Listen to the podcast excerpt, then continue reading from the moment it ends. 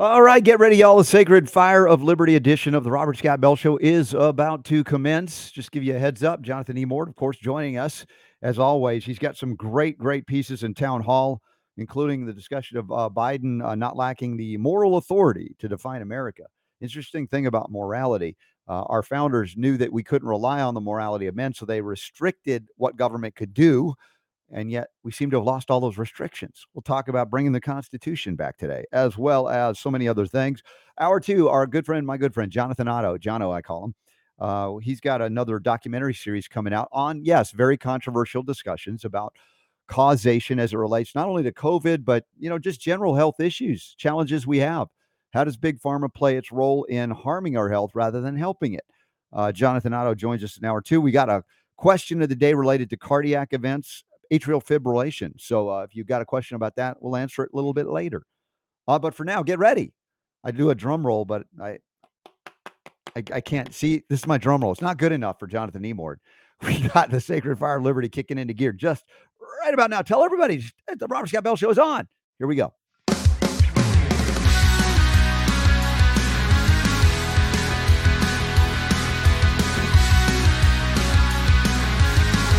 The Robert Scott the Bell Robert Show. Scott Bell Show. Right. As we begin the Sacred Fire of Liberty edition of the Robert Scott Bell Show, acknowledge, of course, all those years ago, the colonies decided to go, King George, thanks, but no thanks. And we set our course differently from England. And yet today, I want to acknowledge the the sorrow that maybe many of our, yeah, probably many of our English uh, uh, British listeners and viewers are uh, going through today. We just learned before we went to air 96 years old, uh, Queen Elizabeth passed away, longest reigning British monarch, dead at 96. Obviously, we charted a different course in America, but for the most part, we've had pretty good relations since a few warring aspects of the, uh, the the war for independence and beyond that. But for the most part, you know, great affection between the countries and the people. I have family in England, and uh, you know, we're on UK Health Radio as well. Uh, so, uh, you know, our condolences uh, for the family of the Queen and uh, the people of England who are about to set up. Uh, it's going to be weird to say, is it going to be a king of England? let me ask Jonathan Emord. Now, we don't have kings and queens. We're not supposed to. We have our own problems. We have an oligarchy that serves almost like king, queen, and emperor. Yeah, so we're we not doing awesome ourselves, but we have a president who wants to be an absolute monarch but isn't, uh, is acting like one. Mm-hmm. So, but Queen Elizabeth is a remarkable human being, and um, she, I think, she was 25 when she became queen. So she served from 25 to 96 as Queen of England, um, and so was the foremost representative of the state uh, to the world on behalf of the uh, uh, Great Britain. Mm-hmm. So I, I think um, uh, we, you know, when when anyone dies, of course, we feel sorrow for the next of kin, and um, in this case, a whole nation is suffering from their loss uh, of their queen, and that's an important oh, thing. In, in our lifetime here in America, of course, we've always had the Queen Elizabeth that we knew interacting as far as the monarchy. We've heard about princes and princesses and things like that. You know, Ronald Reagan really liked the Queen, uh, and um, and Margaret Thatcher, of course, they were best friends together. But the Queen actually um, uh, supposedly leaned on Ronald Reagan every now and again to uh, intercede with Margaret Thatcher to help uh, strengthen the relationship between the Queen and the Prime Minister. Hmm. Um, they were both very strong-willed um, individuals, and from now, you know, time and again, they would uh, have little points of disagreement. And interestingly enough, they entrusted Ronald Reagan, who they both admired greatly, hmm. um, to help to help uh, with that relationship, at least to the extent that the Queen did. And Reagan always thought highly of Queen Elizabeth. Um, what a brave person! I mean, she helped that country. She served as the face of Britain to the world through World War II and uh, she's remarkable. I mean, look at all the prime ministers that have had her as the queen, um, all the way back uh, to the time when she was 25 years old, 19. Mm-hmm. Can't remember what the date was exactly, but yeah, that's uh, you know we're talking about decades. She's the only figure in England that has unified the country through multiple prime ministers and changes in in uh, in in party leadership. So Uh, it, it's it's a big deal. I know you know we have the majority of our audience here in the United States. We do have a lot of listeners in, in Great Britain and the United Kingdom, and we appreciate that. And uh, I think that their expanse in terms of the Commonwealth. You talk about the Commonwealth that still exists. I don't know how it, it interacts officially. Even Canada acknowledges the Queen of England, you know, and has, and uh, other countries uh, across the the the, the former British Empire, right? And and, and uh, it's quite quite the history. I believe Prince Charles now becomes the reigning monarch um, in England. He's the next in line, I believe, and so he becomes the king. So we're gonna have uh, to ref- refer to King Charles. Is that right? King Charles the Third, I think, is what uh, Super Don is telling me. King Charles the Third. That's interesting. Can you call him? Unless, unless they choose Super Don. yeah, I Um, was thinking Super Don, our, our reigning expert in the monarchy in England. He was Yeah. the one that told me it would be King Charles the Third. Super Don, is that? How did you find that out so quickly? I got a news alert saying that that's that was uh, what was going to happen. So, Okay, all right. So not King Super Don. no, not from King Super. By the way, I Yeah. just I, I found what I was looking for. What was it? This was the voicemail that Queen Elizabeth left for you uh, several years ago. When I when was you were visiting, England. England, and yeah, she was very upset with you because uh, she did not know that you had entered uh, England, and and had caught wind of the fact that you uh, had no idea who the Dave Clark Five were. Oh, I And remember she was that. Yeah, very upset with you because that's a national I- treasure. I was hanging of- out with uh, Robert Verkerk, you know, our friend uh. Dr. Verkerk at that event That's they, right. they were hosting. Kirk is a great one. He's That's right. amazing. And so Yeah. there was a voicemail from Queen Elizabeth. From Queen Elizabeth, I'm not going to play her. Maybe I'll do it like in bonus time or something. But Okay. uh, anyway, that's from years ago. It was a, a funny bit that we put together. I've forgotten all about. All right. Well, like I said, for our friends in England, I, I just wanted to acknowledge the loss there, and uh, Yes. you know, our, our hearts go out to you if those of you are affected in in that way. Uh, Jonathan, we've got, got our own problems here in the United States of America, and one of those things is is a, a president called Biden. And you have a latest article in uh, Town Hall. Biden lacks the moral authority to define America, and it, it brought to light when I was pre-rolling our show today. And I was thinking, you know what? Our founders didn't expect men to be of always of high moral authority, much less have great morality. So they said, you know what we can do is restrict the evil that they would do in government by restricting what government is allowed to do. That is binding them down with a change of the Constitution. And now we got Biden, who clearly has no moral authority, agreed, doing things that the founders said you're not supposed to let the government do. So we got a two pronged problem here.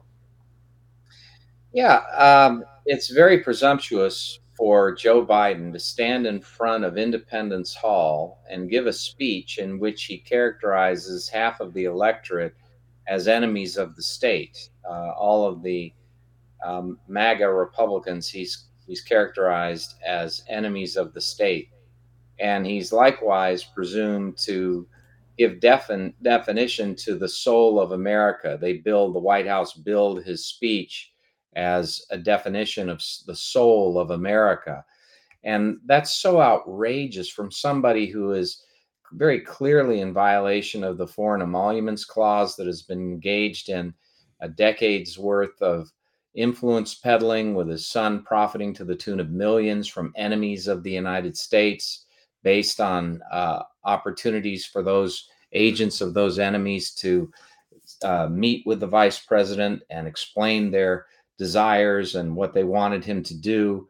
He's financed part of his mortgage in Delaware out of those receipts that he had he received through his son, uh, son's accounts. He had his son on Air Force Two and flew him to Russia and to China and to uh, pr- benefit from those relationships, uh, all based on influence peddling, based on access to Biden as vice president.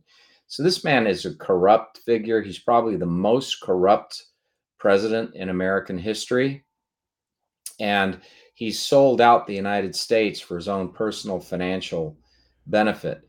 How dare he presume to define the soul of America, to explain to hardworking, honest American citizens who pay their taxes and who have put up with him ever since he was very young and was elected to the Senate, uh, and have taken uh, an enormous amount of of uh, flack from this president since the day he went into office. I mean, this is the same man who has condemned Republicans throughout his presidency. He called himself a unifier. He was elected by people who largely thought he would be a moderate who would work to unify the parties, and instead he's a far left socialist uh, in in his actual day to day functioning. He's a puppet of the far left of his party, which controls the party. So well, and there's nothing pro-American about the far left at this point. They've completely adopted a socialist communist agenda and they're wanting to destroy what is left of America so that it falls under the authoritarian dictatorship of a global government. Notice notice what he's done. I mean, this is this is deceitful from the get-go. The building he's standing in front of housed the founding fathers and uh, resulted in the issuance of the Declaration of Independence, which is based on Lockean principles of individual liberty and limited government. And um, here he is, the antithesis of that, an advocate of unlimited government, a person who forced people to be masked, forced children to be masked, who forced uh, uh, a large part of the population to be vaccinated uh, who has taken away liberty and wants to completely destroy the um, capitalist system by uh, eliminating its backbone, the fossil fuel industry, within 10 years. I mean, this person is an enemy of the United mm-hmm. States. Open borders, allowing the ruination that's happening as a result of that. Uh, the By the way, Jonathan, the imagery, the red, blood red imagery behind him, uh, I mean, it was just I I don't know how to describe it it's other than it was. It's that cover right there. Right. Why did I choose the same color scheme for my book on authoritarians? He's yeah. sending a signal. That's it. That's it. A signal to his base uh, by the colors that are used. Yeah, we have a flip about people that have different p- opinions. In fact, we're going to denigrate them and dehumanize them and make them into somehow domestic terrorists, which we'll get into because there's another statement from Biden and other uh, Democrats that are aligned with that uh, uh viewpoint. Uh, but look at that, you know, uh, that very special place, Declaration of Independence, written, signed into being ratified, etc. Nothing about that document preceded a form of government that can be called democracy. Right. And that's all he talked about. He didn't talk about saving the republic. It's a real affront. I mean, you can see the founding fathers rolling over in their graves. But here, here's here's the uh, here's the real troublesome aspect of this, Robert. Hmm. For those of us who have been studying the administrative state and interacting with it for decades, when you have a president of the United States, remember now, he is the chief in charge of the administrative state. He is it. He is the one who, in the end, it's his choice or judgment, which dramatically affects the way in which all the political appointees in the agencies operate. Now, he has spent two years staffing the leadership of every agency and much of the staff underneath with far leftists. And I'm not talking about people who are, uh, you know, blue dog Democrats. I'm talking about socialists. I mean, people who don't believe that we should have a free market in the United States, who want the government to own everything, who really, many of them are out overt Marxists. All right.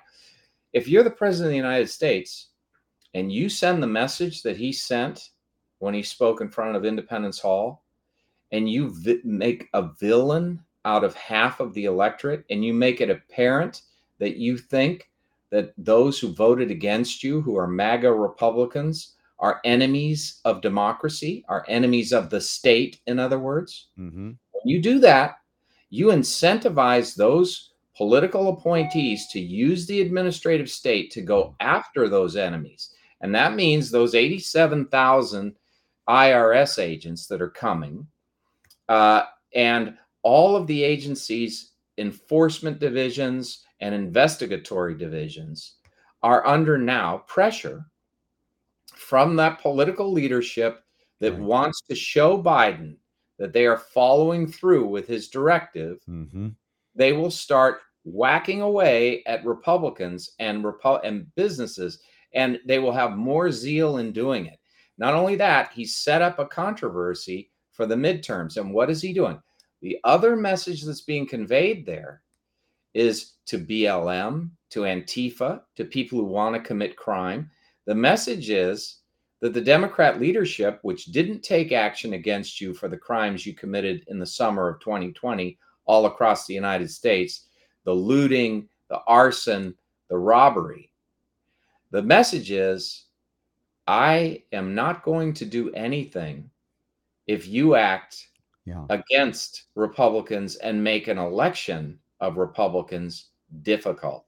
There's already underway uh, uh, planning by this administration to influence how local elections are conducted. We already saw legislation in which they were going to unconstitutionally federalize all Mhm. elections in the United States. Wow. These are bad plans. And so I'm worried, very worried, that if we don't, if Republican governors don't, if if Republican city mayors don't uh, take action right now to prepare for for interference with the elections, both in the mail-in schemes that they have and in in-person voting, that we're going to see disruptions because of the potential for Republicans to take It- House.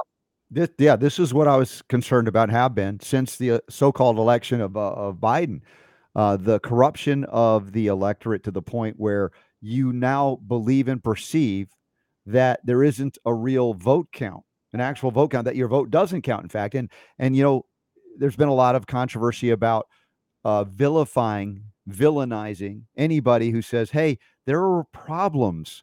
With the 2020 election, which there clearly were, that's indisputable. Now, whether they rise to the uh, level of the wrong president is in there, as some would argue, regardless, they say that merely asking about the controversies, the problems of those uh, is is tantamount to being a threat to democracy once again. And yet those same people brought up their same concerns in well, different people now. 2016, the Democrats were crying, you know what, over the election of Donald Trump, saying, "Oh, this is not a legitimate, fair election," on and on. Herself, right? She was just Yeah. embarrassed by Peter Doocy the other day, based on Mhm. her own uh, uh, social media, in Mhm. which she had uh, claimed that the 2016 election was stolen. Yeah, but now to say that they were okay saying it. Now, if you say it because you're on the other side, now look at this next article. Senate Democrats, we're talking at the Senate level, are backing Biden's portrayal of what they call MAGA Republicans as threats to democracy. Now, for me, I don't think they're qualified to be in the Senate simply because they think we're a democracy or that people who want to vote differently than you are a threat to what you perceive as democracy, even if we're not supposed to be a democracy. I just like it's embarrassing to me the level of morons that are elected at the at the highest levels, and it's Well, a they're reflection. weaponizing, they're weaponizing the government. The problem with all of this is that they're sending signals in what they say. They fully understand that Mm. to the bureaucracy that they're behind any movement to go against these quote unquote enemies of the state that that are merely opposition political figures. So they're going after people who oppose them, and this is uh, what uh, Marxists have done historically. You you create a a a an otherling that is a group of people who are deemed to be so reprehensible based on your uh, definition that they can be condemned. In fact, they can have their rights taken away. In fact, they could even be killed, and there would be no consequence uh, for that. And we're seeing the a, a, a, a really a, a thought out Marxist process of disarming police selectively, so that if a person who is considered quote unquote underprivileged uh, has committed a murder, they walk in one door and they go out the other. But if a person who is not in that category commits a murder, they're treated in the old fashioned way and they're prosecuted.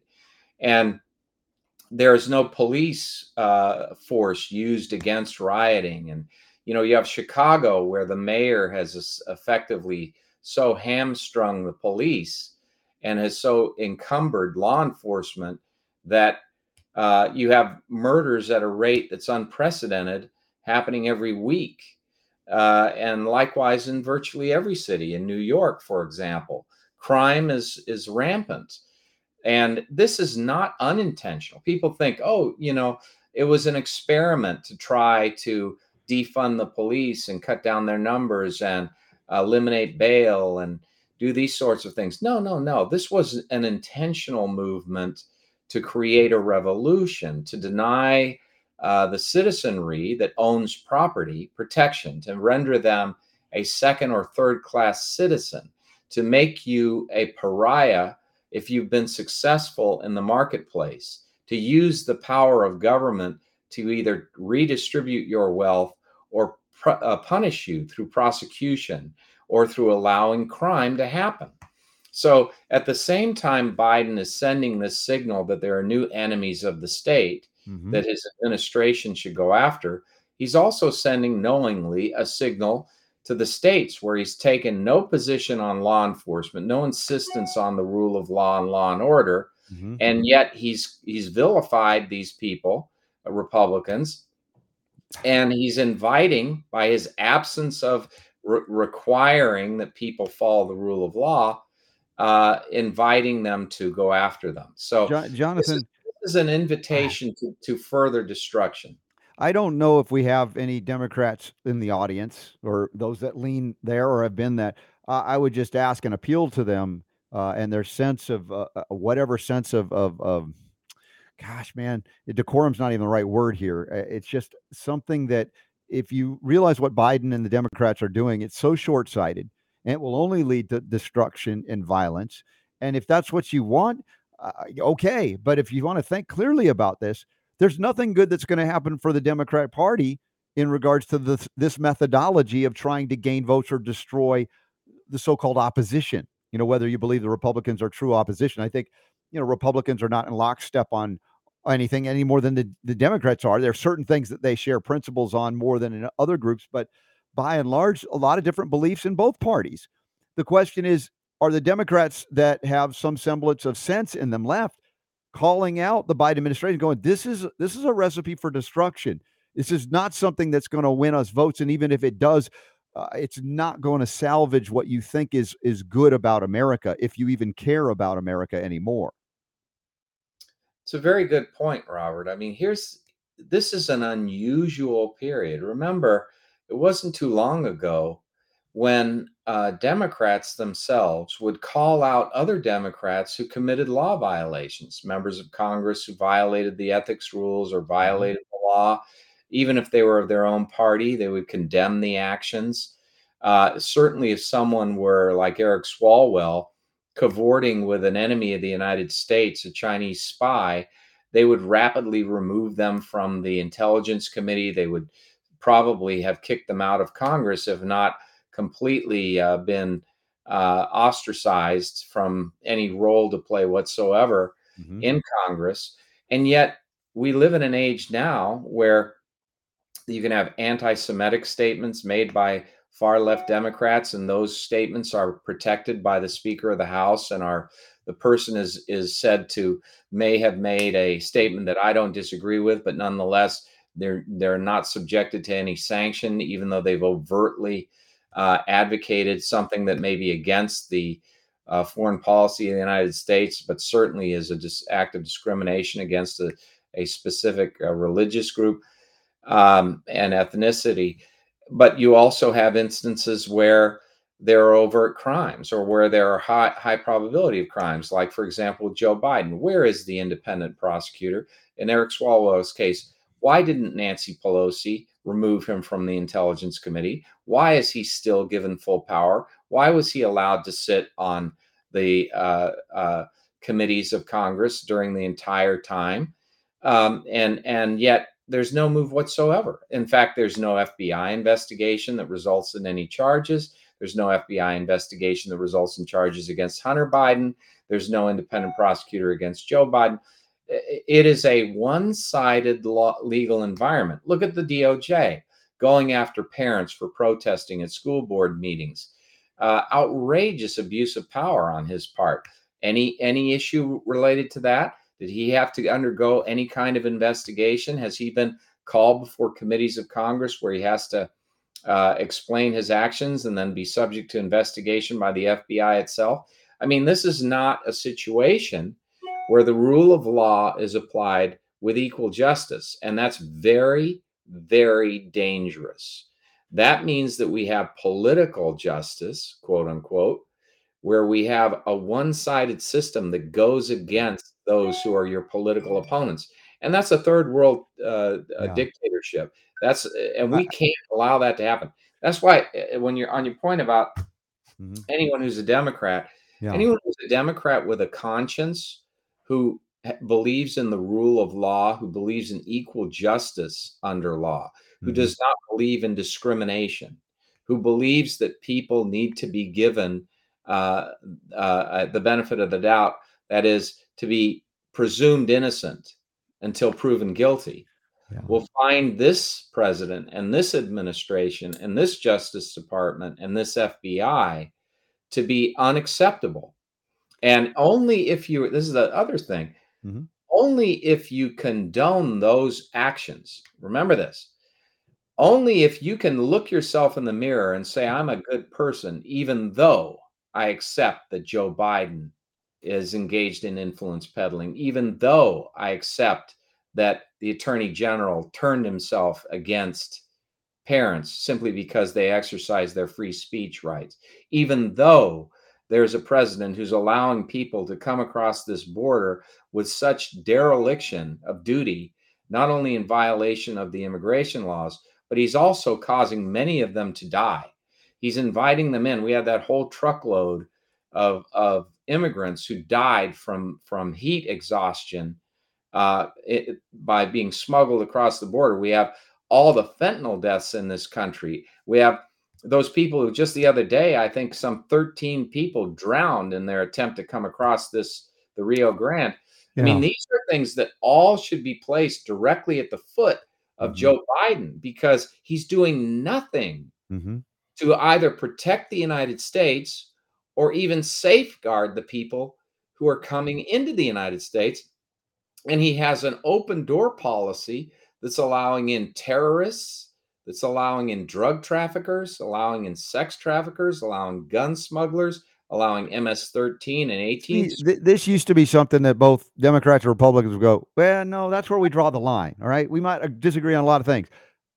on that, and you know, this is where you know I will say from a party politic perspective, I don't like the Hegelian dialectic as it plays out efficiently through the two-party system primarily, and Republicans have fallen down below where they should be in regards to things that are unconstitutional, but when their side is in, it's okay because we get to use it for that purpose.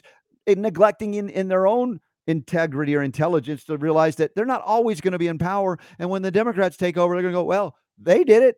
Now we're in power. We're going to do it. It's like, Dems, do you not see how this is a disaster for, you know, again, freedom of thought, freedom of conscience? I mean, we aren't all supposed to be monolithic in our views, our beliefs, although at some level, we'd like to think we come together on a fundamental principle of freedom, right? That we have the freedom of conscience, the freedom of religion, the freedom of speech. Yet we're seeing now primarily, again, the one party uh, dominance of what? Enthusiastic support of censorship, which should say to any Democrat to say, you know what? You may not like Republicans for whatever reason, but dude, you cannot look at the Democrat Party and say that's the Democrats that you thought you were a part of when it's engaged in actively cheerleading and supporting censorship for what is now called misinformation when a different administration is in through precedent says, oh, well, now what you Dems were saying was in, that's information. Now what you're saying is misinformation. You know, how do they not see this? I don't know, Robert. I don't know how they don't see this. I don't know how they don't see adding to the national expenditure of $5 trillion a year an additional five or six trillion. In other words, in new spending, five or six trillion dollars, we have the largest infusion of federal dollars into the marketplace in the shortest period of time in American history. We have a $32 trillion national debt. We have money pouring into the marketplace from the federal government at an astonishing, alarming rate. We have inflation that is taking off and it is crushing the poor in this country. It is tearing down the middle class in this country. Everybody in the middle class, everybody who is poor in this country has experienced a huge reduction oh. In the spending power they have. And that is going to get worse. It is going to get much worse. In the winter, we're going to see people who cannot afford to heat their houses and their apartments. They're going to have their utilities cut off. We're going to see people who are going to suffer because they cannot pay for both drugs that they take and uh, their food. We're going to see people who can't afford to drive their cars to work because they cannot get enough money to pay for food and gas. This is what we're looking at. And this is something you would think if you had somebody in the White House who had a semblance of respect for Americans, who would be alarmed by this and would be taking serious steps mm-hmm. to open up the spigots, allow oil and gas domestic production so that you could lower gas prices, and who would cut off this massive federal spending spree to feed the far left base and to, and to create a socialist America would realize, okay, I'm at least, at least would realize I'm going too fast. I'm doing too much. I'm causing too much pain. I'm ruining too many small businesses. I'm costing people too much money. Mm-hmm. And and yet you have a person who's so dedicated to that far left agenda is such a radical ideologue in Joe Biden. People don't realize this. That's who he really is. He is pushing this to the hilt. Mm. And that's why you have to attack a half of the electorate. You have to villainize them. If you're going to keep power, you have to seize power. When you're hurting people, they want you out of there. And if you're going to override them, you have to use the power of the state to do it. And you have to elevate yourself to a dictator status. And Joe Biden is on that track. And we better wake up to this. Yeah, whoever is supporting them is supporting the the demise at this point of what's left of a constitutional Republican form of government that doesn't isn't even acknowledged, often not by Republicans themselves. And what we're seeing also is you mentioned the economics of this, the Keynesianism on steroids. And once again, I have to be, you know, self-effacing about the entire body politic, the embracing of Federal Reserve type policies of printing us into oblivion never was a good idea but taking it to the extent and extreme that Biden is now doing it is accelerating the destruction of what is left of you know so-called the independence of America becoming fully dependent on what? I mean, where do you go when you uh, are we going to Russia? Are we going to China to prop us up? You know, with the destruction of the dollar, where do you go? What do you think is going to happen next? And so I'm asking Republicans as well to do much better than they have been doing. In fact, they have like maybe toe tapped Keynesianism occasionally on the brakes, but not really called it out other than like the Ron Paul wing of the Republican Party. Uh, who's there anymore? I don't know. We need more of that to call into, you know, question the entire concept of printing our way out of inflation for instance. That's the you know inflation higher prices is the symptom of printing more money. And it, it's just it's so backwards. And if we understood that we could start getting our economic houses in order. In the meantime the people have better start growing their own food. And and it not just being the only one in the neighborhood doing it because if you suddenly are finding that the trucks aren't rolling in because democrat policies wiping out oil the trucks don't run on electrical uh, power they're not electric and even if you want to electrify it look at california they can't they, they say don't don't charge your cars the grid's going to fail. And they think by 2035 they'll have enough grid to do that with what? Again, it's it's it's absolutely suicidal what's happening here, Jonathan. I, I I like to be find the bright side, the humorous side, as we do in life, because we're we're happy people ultimately. But looking at the country right now, going, dude, we've got to do something faster than ever before, and it's not um, declaring an emergency and suspending the Constitution it's recognizing the artificial emergency that has been uh, brought about by profligate spending without limitation and the abandonment of the Constitution and the limitations it puts on not only the government, but the people in government.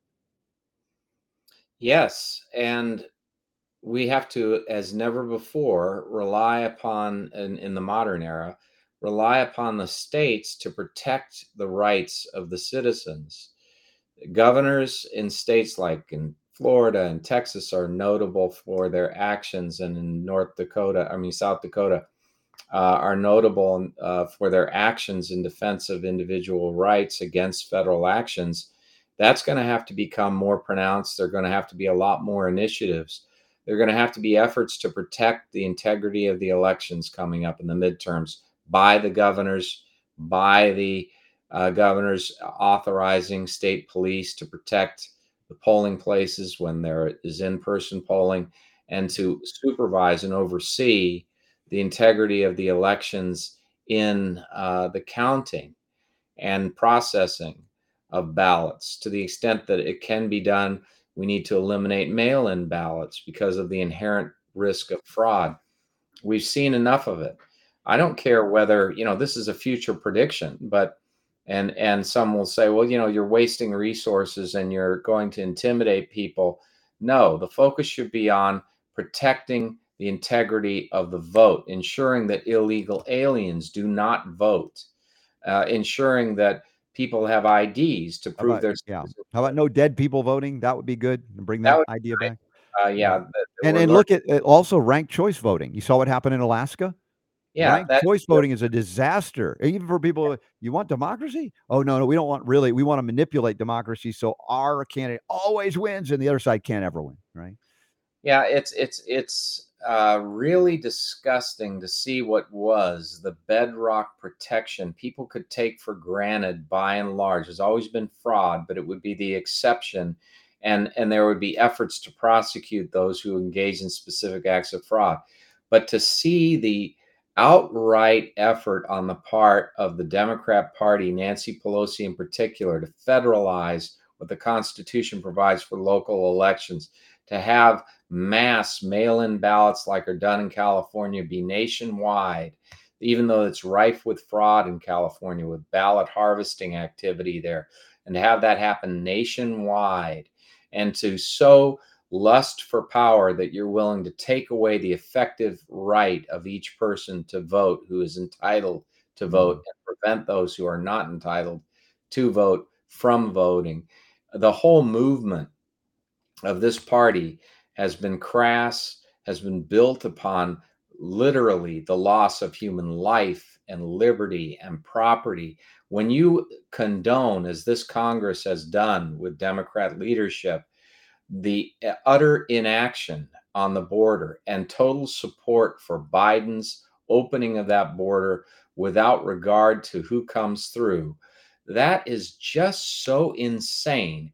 And yet, uh, it means mm-hmm. that this president and his administration and the leadership of Congress do not respect you, do not respect your rights, do not think that your right to property, your right to life should be protected to, if it means disallowing an MS 13 or 18th Street gang member the right to cross this uh, border and enter this country, which is no right at all, and to allow fentanyl, massive quantities, no efforts to interdict it, no attacks on the sources of it, no attacks on processing in Mexico and elsewhere, none, not even through treaty negotiations with Mexico about it, no treaties, no negotiations for border protection whatsoever. Here they talk about and spend tens of billions of dollars on trying to protect Ukraine's border, but they spend not a cent to protect our own border. This it's totally ridiculous. It's insane. You would never think that any party in the United States would sacrifice the nation. But that is what the Democrat Party has That's done that's where we are. I don't think we're exaggerating. I, I, think it's a bummer that we have to even talk about this as directly as we do, but it means that we've lost our way. And you know, this this book, if you haven't picked it up, "The Authoritarians" by uh, Jonathan Emord, uh, predicts what's happened and happening, and what will happen if we don't come back to our senses. And this is a long train of usurpations and abuses in the progressive era, going back to the 19th century, that led us here. And we must learn from the history that has been either erased or rewritten so that we are manipulated by emotion, by rank emotion and anger and fear and hatred, divisive. This is all Hegel. This is the Hegelian dialectic being played on us. And folks, whether you consider yourself Democrat, Republican, Libertarian, or, or non affiliated, we've got a lot more in common as Americans than we have the things that divide us. We don't have to be monolithic in our views on everything. That's never been even the intent of our founders in establishing a nation rooted in freedom. But what's happening now is the vilification of half of or more of the electorate simply because the the current power holders don't want to lose power. They realize they're not in favor and they're doing things that are causing even their own supporters to look at them and say, "We don't like that we can't afford to, you know, fill in the blank. Yet at the same time, that's part of the agenda of a globalist, socialist, you know, even communistic agenda is impoverish the people to where they feel like they're victims and they cannot succeed. They cannot pull themselves up by their own bootstraps or help others to do the same. Therefore, they only look to a government, a centralized bureaucracy, a dictator to save them, which indeed is the opposite, to enslave them. And many young people are believing socialism is a good thing today because they haven't been taught the real history and because they now believe that they are permanently victims and it's and and of course those that are victimizing them are telling them it's MAGA Republicans, for instance, and then they fall for it. And then they say, yeah, it's perfectly right to vilify those people. They shouldn't have a right to vote or do anything. You see how this is played out. Uh, so uh, as we you know move forward here, Jonathan, I try to fi- figure out some things that we can do to lighten the mood. I, I will say uh, I just you didn't know this. I took the kids to see a concert uh, two nights ago, and I don't know if you remember the band Kansas. Remember Kansas? Right, carry on, Wayward Son, ghost, dust in the wind, all that. Now, I just love them. My my kids are exposed to great rock music from the 70s and 80s, so they know all of those tunes. So they, they were just loving it. It was such a great time.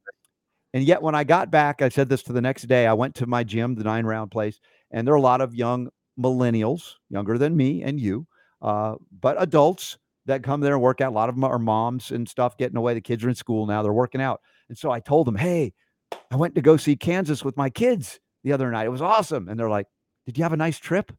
like, no, no, there's something wrong. And I'm and I'm saying, and I can't be mad at them, but I'm a little bit perturbed by the parents that didn't expose their kids to the great, you know, good rock stuff that we we grew up with that is just timeless in terms of music musicality and musicianship. And uh, just we're dealing with eh, we're talking in the pol- political realm but also certain other realms where parents need to get more engaged. I'm just saying it as a parent. To, to stay engaged with these kids as they become adults or we'll we lose them and we've lost many to the idea that socialism is a is a higher ideal than capitalism or what I call free markets because capitalism has been corrupted so much that even the word I'm even though I know the definition of it people don't hear it right you know? Talking about freedom. Freedom freedom is the answer to the, all the problems that ail us not tyranny not communism not isms not socialism not collectivism. Because our greatness is in the recognition that each individual is a divine spark of God that has rights endowed by a creator and that creator is not government. But young people, many of them have been hoodwinked, duped into believing that the government granted them rights that are merely privileges that can be revoked upon bad behavior. What is that bad behavior? Oh, you're a MAGA Republican. Oh, you're a Christian. Oh, you have a belief that, oh, on and on it goes. And it's, again, all rooted in collectivism and privileges wrongly perceived as rights. So these are the things that, you know, I try to do each and every day we're on the air based on health freedom. I think that health freedom would bring us together. But more than that, even the political realities of a of a country, a nation that doesn't understand the foundation and has been deceived by what 16, 19 projects telling them, oh, it's all about slavery and nothing else. It's like so far from any real truth. And and then we are seeing the result of disengaging from our history and allowing others to rewrite it and so this is not an accident, Jonathan. You know that. This is not an accident. This is why doing what we do, doing what you do, your book, I mean, your books are so important to people. Read, folks, read, share what you learn. And we can turn this thing around before it's too late, if it's not too late already. And I don't have a definitive crystal ball, but we're not giving up. We're here. We're not giving up. Yeah, and uh, people need to understand. They probably do, but if they don't, then they should certainly listen to this. Mm-hmm if you depend on the public schools to teach your children about America, you are consigning them to mm-hmm. hate America and to regard socialism as the answer. Yeah. You're building you're building revolutionaries by ignoring their history.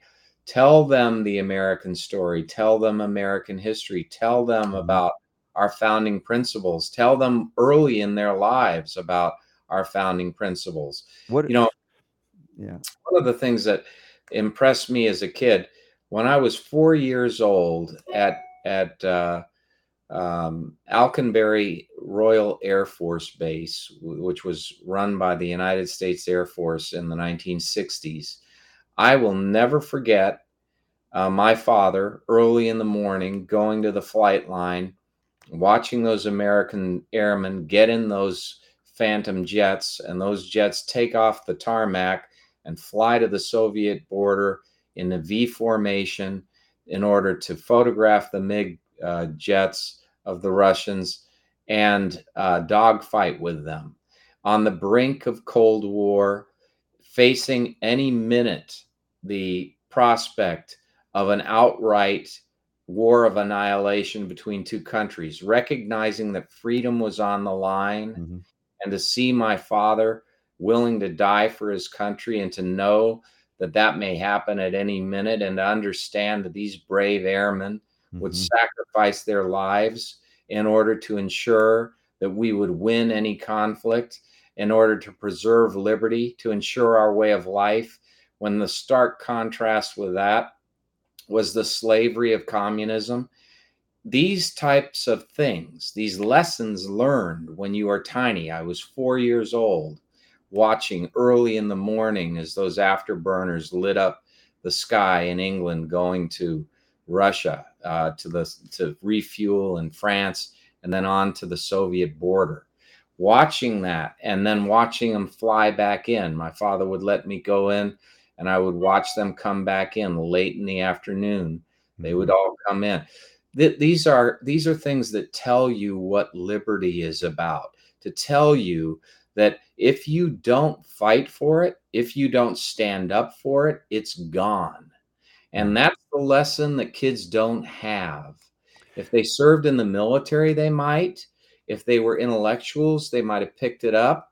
Uh, if they're uh, inquisitive enough to reach past their teachers and into those great works that underlie the founding principles of this country, the two treatises on government by Locke, works by Pufendorf and by Bastiat, and by all of the great intellectuals. Vattel. Enlightenment. Yeah, if they if they have done that, but so few will, and yet this emotional stirring that comes, you never value your freedom more than when it's taken from you. And, and that may be why this is happening, Jonathan, because we've we've fallen asleep on liberty, and we were warned by our founders. And it's meant it's much like I say as a homeopath, people coming to me after they've been to every doctor and they haven't been helped, and they say, "Well, what do I do?" I say, "It's not a drug deficiency. I promise you that. Let's look at that history. Let's look at what you didn't know and you did in error, in arrogance, or in ignorance, and let's correct it there from the source, as opposed to masking symptoms or trying to poison you back to health." the idea that we could become communists is like poisoning, you know, uh, you know, freedom and saying, yeah, well, yeah, we'll get more freedom if we could throw more poison on it. And I j- just wanted to show you this picture because I, I hope want to lighten up the mood a little bit. The, the joy I had uh, going out with the kids to this concert and how lit up they were being in America, enjoying a concert. And we're out there in, in an outdoor amphitheater having a great time. Everybody's enjoying one another's company. And and I'll tell you what, where we are, everybody's pretty heavily armed. And there was no violence at all. It was just a joyous occasion to to celebrate our freedoms, you know, to even to just enjoy a concert of music uh, from some old guys. Yeah, they're old. They've been around since 1972, but my kids enjoyed it. We had a great time there. And then on uh, Labor Day, we uh, we went out shooting with my son and a couple of friends that are not from America but do appreciate. One's from New Zealand, Australia. One's from Russia, in fact. And uh, we're here appreciating the freedoms that we still have in America. Granted that they're you know hanging by a thread right now, but talking about the Second Amendment issues that we've talked about. Remember, the Second Amendment was not given to us by government. It, the right to keep and bear arms is not a gift from government. It's an obligation and a duty, I believe, from our Creator, from God, to defend life. And as I was firing these weapons, not at anyone to harm anybody, but I was describing at one point that this is designed to protect life, not take it unless that life or an innocent life is threatened, whether it be yours, your loved ones, your friends, your family, or your country. And at that point, yes, the freedom uh, is is threatened. And you know, as I say, the power to heal is yours. But uh, my gosh, if we don't have the freedom to heal, much less the freedom to defend ourselves, these again are principles lost on purpose, I believe, by those that have been guiding us and steering us to, you know, what you've talked about in the authoritarians, this progressivist agenda, removing rights from a creator and granting privileges that we'll call rights from a government. Uh, on and on it goes here. And uh, I love, again, being able to get together with you each week so we can talk about these things in a way that we don't hear often in many media outlets. And I know, and I'm grateful that you're also appearing on many shows or interviewing you about your articles. So I know that people are being exposed to this, maybe for the first time, some of them, but we can, I don't think we can do enough. it's like we don't have enough time in the day, but we also have to let it go at the point we put it out there, let it go, see what comes back, and keep going. Well, I'm so grateful for this program because people get this type of information from no other source. And to see that the message is getting out there, it is helpful. It ensures that people understand where their liberties came from, God, mm-hmm. not the state. And it also gives them an opportunity to have hope because uh, there are people like us still out there. There are many people. In fact, I would say most Americans uh, love this country, love individual liberty, uh, and they are disappointed, uh, to say the least, in those who are will, willing to to take it all away for their own crass personal, financial, and political benefit. And we've got to fight for our liberties because, boy, oh boy, if yeah. we don't, particularly now, we stand at a precipice in history and we will fall into that abyss of socialism. And once you're in it, it is very, very hard to get out of it. So we best not go there whole hog. This president is pulling us there with as much power as he possibly can muster from the mm-hmm. state. And we have to resist that. And in 2022, we have to block it. And then in 2024, we have to res- reverse it. And we we can do this but it's not an option to do it, it's a necessity. If we're going to be a free people, we have to do it. Yeah. A- amen to that. Now, we were talking about getting together, coming together, whether it be for a concert or whether it be, you know, for those that vote, whatever it is. How about these events that are coming up? We have a tremendous array of events starting now in in September through October and even early November. I want to tell you about right now, and I know at least one of them Jonathan Emord will be at and you'll want to be there to give them a handshake or a hug, depending on where you're at in that regard, but also to pick up all this amazing, amazing swagger drip, depending on the age you are, uh, from Jonathan Emord and his team. Uh, the Health Freedom Expo, of course, is coming up. But let me just run through a couple of them. Uh, this month, we're going to be together with a lot of people in the health freedom movement from around the world, around the country, particularly uh, the uh, United States Health Freedom Congress. It's the 13th one. Jonathan has been at them before, and it's a working group. And we're going to actually acknowledge and, and honor some of those uh, groups that have done great work. And I, I mentioned one of the groups, the Health Independence Alliance out of Utah, which passed legislation to prevent, uh, let's say, any violation of genetic integrity. And in doing so, by passing this bill that made no mention of vaccines, because it wouldn't have passed had it mentioned it, to say that you cannot force a genetic procedure on anyone in the state and now they're fi- finding out the governor even was like, I didn't know that. That you you can't force an mRNA injection in Utah because it violates genetic integrity and privacy. Isn't that great? So they're going to be honored along with a couple other folks uh, doing good work at the state level. And Jonathan, you mentioned that a lot of this action at this point has to happen at the state level to stop tyranny. We have to be smarter. We have to be very, uh, I say, crafty, not in a negative way, but to really think creatively of how we can do this. And it can be done. So that's coming up the 23rd, 24th of uh, September in Minneapolis, St. Paul. Got a big Health Freedom Summit as well in Orlando, the 6th, 7th, 8th, and 9th. I'll be there. I'll actually be in Orlando doing a couple of lectures for the Chamberlin's uh, group of health food stores, the 4th and the 5th. Uh, then I have uh, uh, the Health Freedom Expo, which is the the one Jonathan and I will be at, and many of our friends are going to be having a great reunion and uh, we have a always have a panel discussion on health freedom with Jonathan and myself and others. And Jonathan speaks there, and then there are wonderful booths that offer products and services that you will appreciate and love. And I hope that you'll support them, or maybe you want to be an exhibitor because you have a product or service that this community wants to know about. And that's October 15th and 16th uh, Tinley Park Convention Center. I've got my tickets. I'm going to be arriving, Jonathan, on the 14th and going home on the 17th. So I'm going to spend as much time there with all those that get in early and stay a little bit late in case we have other things to do. I'll be there as well. And then uh, following that in Pittsburgh area, Beaver Falls, there's another Health and Freedom Fair. And this health food store, the Health Hut stores there, Jonathan, they they love you and they appreciate this health freedom message that we're delivering. So they're not doing just a, a, an event for the day all about products that they sell. Yes, there'll be education, but they told me we want you to talk about this freedom issue. We need to establish communities locally to make a difference here to counteract all of that that is happening. And again, that's a great sign that that is happening at that you know that independent mom and pop business level understanding their relationship to the community and recognizing the threat to their ability to survive and all of those in the community to survive in freedom as opposed to without. Yeah. These are great Americans, Robert, and yeah. this is what we need to make it. Yeah, I, am thrilled. And also, yeah. Jonathan, every once in a while when I think we only have six or seven listeners, you know, we've been talking about the the orange guard. This is that d-limonene based pesticide that is awesome because you can spray it and not kill your kid, your kids or your pets, and it works yes, there are natural solutions, innovative solutions that don't require the government to mandate or stop. But this orange guard, I heard from Tor, I interviewed him, the man that developed it, and he said, when you guys started talking about this, Ace Hardware, which carries his product, they've been sending in purchase order after purchase order. He's having a, a tr- struggle just keeping up with demand. So it tells me that there are people listening and watching this show and responding to the message to do things and and to make their voices heard and of course vote with the dollars that they spend who do they support what do they support it isn't all about who's president although we know that's important too but you can do a lot more at a local level to counteract the evil that is being done at other levels at any day of the week and we're not victims don't believe it don't buy into it the power to heal is yours the power to create and co-create your world is yours and to reestablish what i believe is that republican form of government where liberty individual liberty is respected and protected and even applauded those that are willing to defend those who can't defend themselves. And that's what we're trying to do here, Jonathan.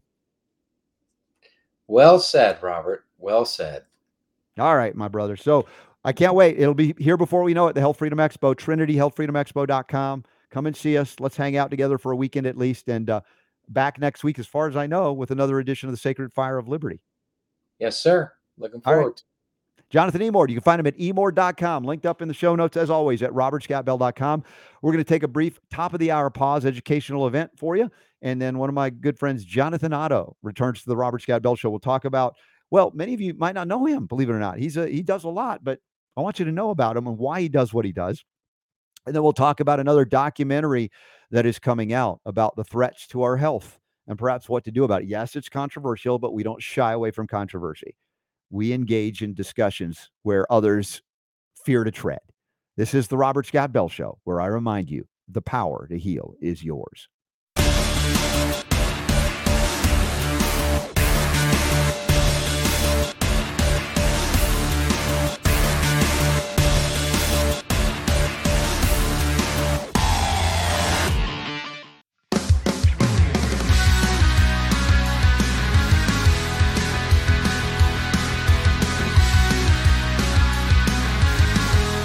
Robert Scott the Bell Robert Show. Scott Bell Show. Uh, this hour on the Robert Scott Bell Show, Jonathan Otto returns. We'll talk about an upcoming uh, documentary series that you'll want to know about and how to plug into it. In fact, I, I, he told me you're the first ones that are going to have a direct link to it. Yeah, no, I'm going to tell you about that this hour.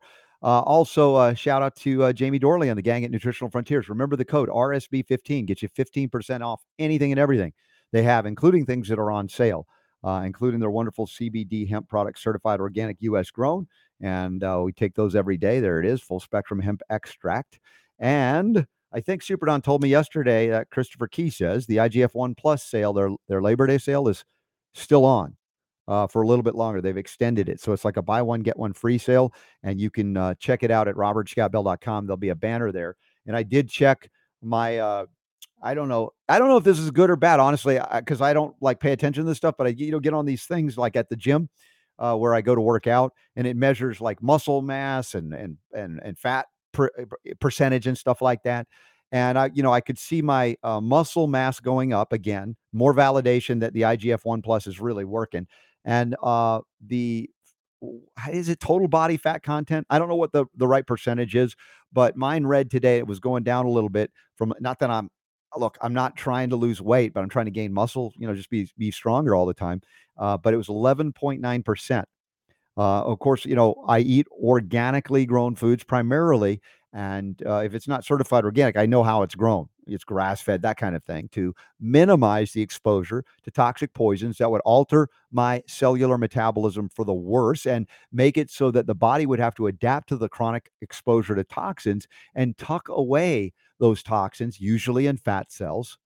And in that case, we see a lot of people that are packing on the pounds that is not muscle but fat to protect their bodies from the toxic burden that they suffer. Now, sometimes it's visceral fat, sometimes it's fat elsewhere. Uh, others deal with it in different ways. But for those that are having difficulty in losing not weight, but fat, remember that's a liver congestion issue. And what are you putting into your body? Is it conducive for growth and healing, or is it stimulating a defensive posture, fight or flight from your cells to put up with, well, toxic poisons, not from God, but from man? It's a very real issue. Anybody suffering, uh, you know, in an ill or poor state of health, and you haven't considered what is it you're putting in, right? We can't necessarily control everything we're breathing in the air around us, but we can certainly make better choices about the food and the quality of that food that we put in our bodies, and or the water, filtering the water, cleaning the water. Uh, and that uh, our friends at Synergy Science have the best uh, filtration technology, and also they bring that hydrogen into the mix. Now, before we bring Jonathan Otto into the mix, we do have a story here that I want to open hour two with, and it relates to younger and younger people having serious, serious problems. Uh, this is from Insider.com. It says here a cardiologist says she, she's seeing a rise in 20 somethings with heart arrhythmias. And of course, they're not claiming it has anything to do with uh, mm, COVID jabs, but oh, it's herbal supplements. Dietary herbal supplements are the problem. And uh, they're saying fish oil and bitter orange linked to heart problems. Really? You're claiming to me that omega 3 essential fatty acids are causing heart arrhythmias? Unless we're talking about synthetic versions of those things and or versions from mercury laden fish and they're not purifying them properly and they're going rancid that could be a problem i'll grant you that how about loose federal regulation oh this is another play on getting dick durbin his dream to declare all dietary supplements illegal unless approved by the fda and who would go through the the millions to billions at this point of dollars it takes to get drugs approved and yet the, the vaccines that are not vaccines are approved simply by testing it on six or seven rats. And then you'll probably hear tomorrow, well, the FDA is clamping down and making more rigorous scientific validation an important part of any future approvals of mRNA vaccines that are not vaccines, by the way. Oh, yeah, really? How are they doing it? Well, they've decided seven rats are not enough. Now it has to be eight rats. If they test it on eight rats, we'll give it thumbs up, everybody. And you could become a lab rat like they are. So, this to me is a hit piece from this insider about arrhythmias that may be very real. I don't discount that, but completely disregarding the impact of COVID jabs as they relate to what cardiac events in younger and younger people.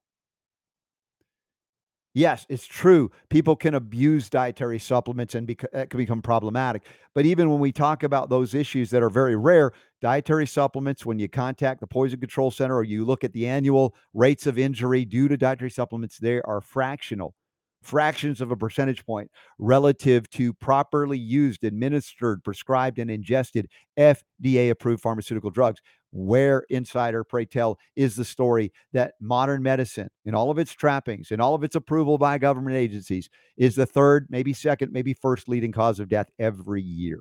And you want to pick out one two five or six deaths a year that might be attributed to dietary supplements typically improperly used and if adulterated yes they are violating law. We know that. That's not an argument. That's not a, a, a concern here in terms of we deny that that ever happens.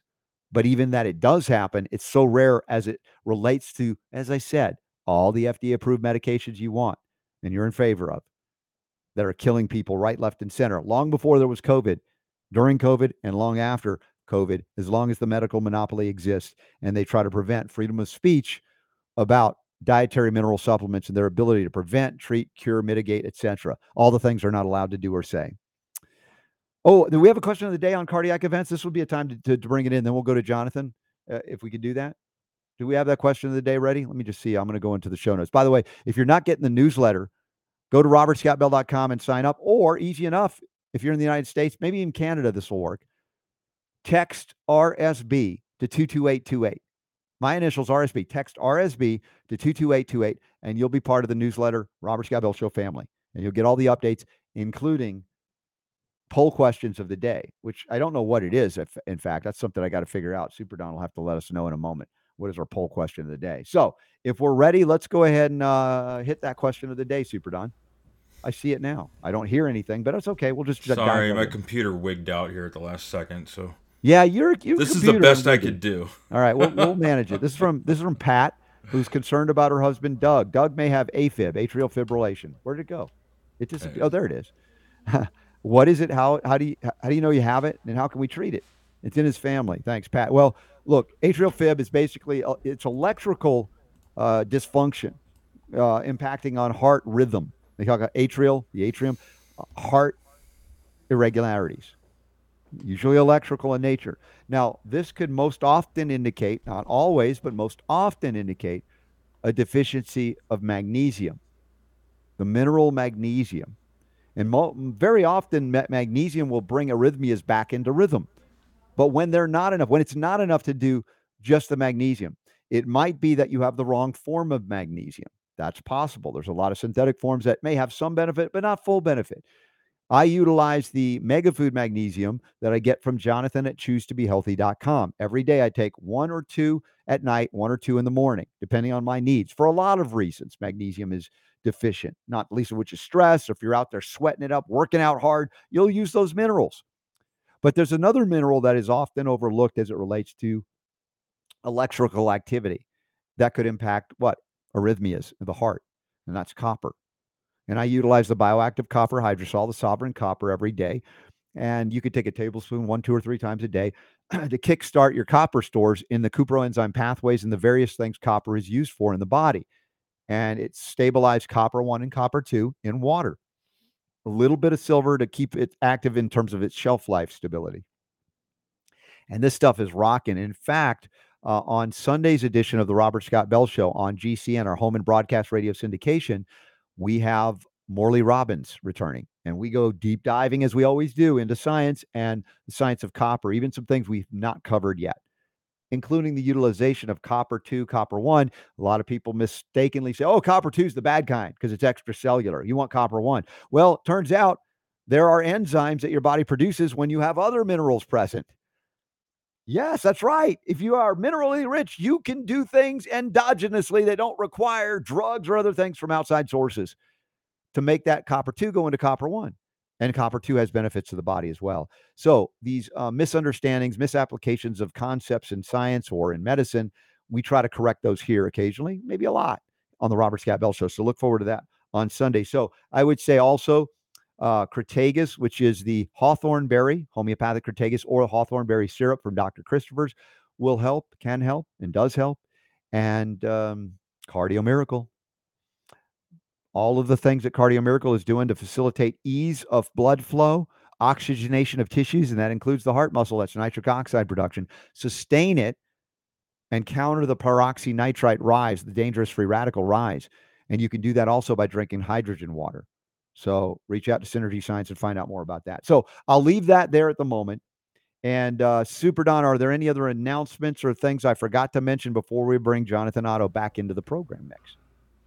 How are we doing, buddy? So. Yeah, you say you're having a computer problem. Was this an unusual thing, or is this becoming a daily? No, event? it's just weird. The browser was not letting me zoom in the way I would normally do it, and so oh. you know. Okay.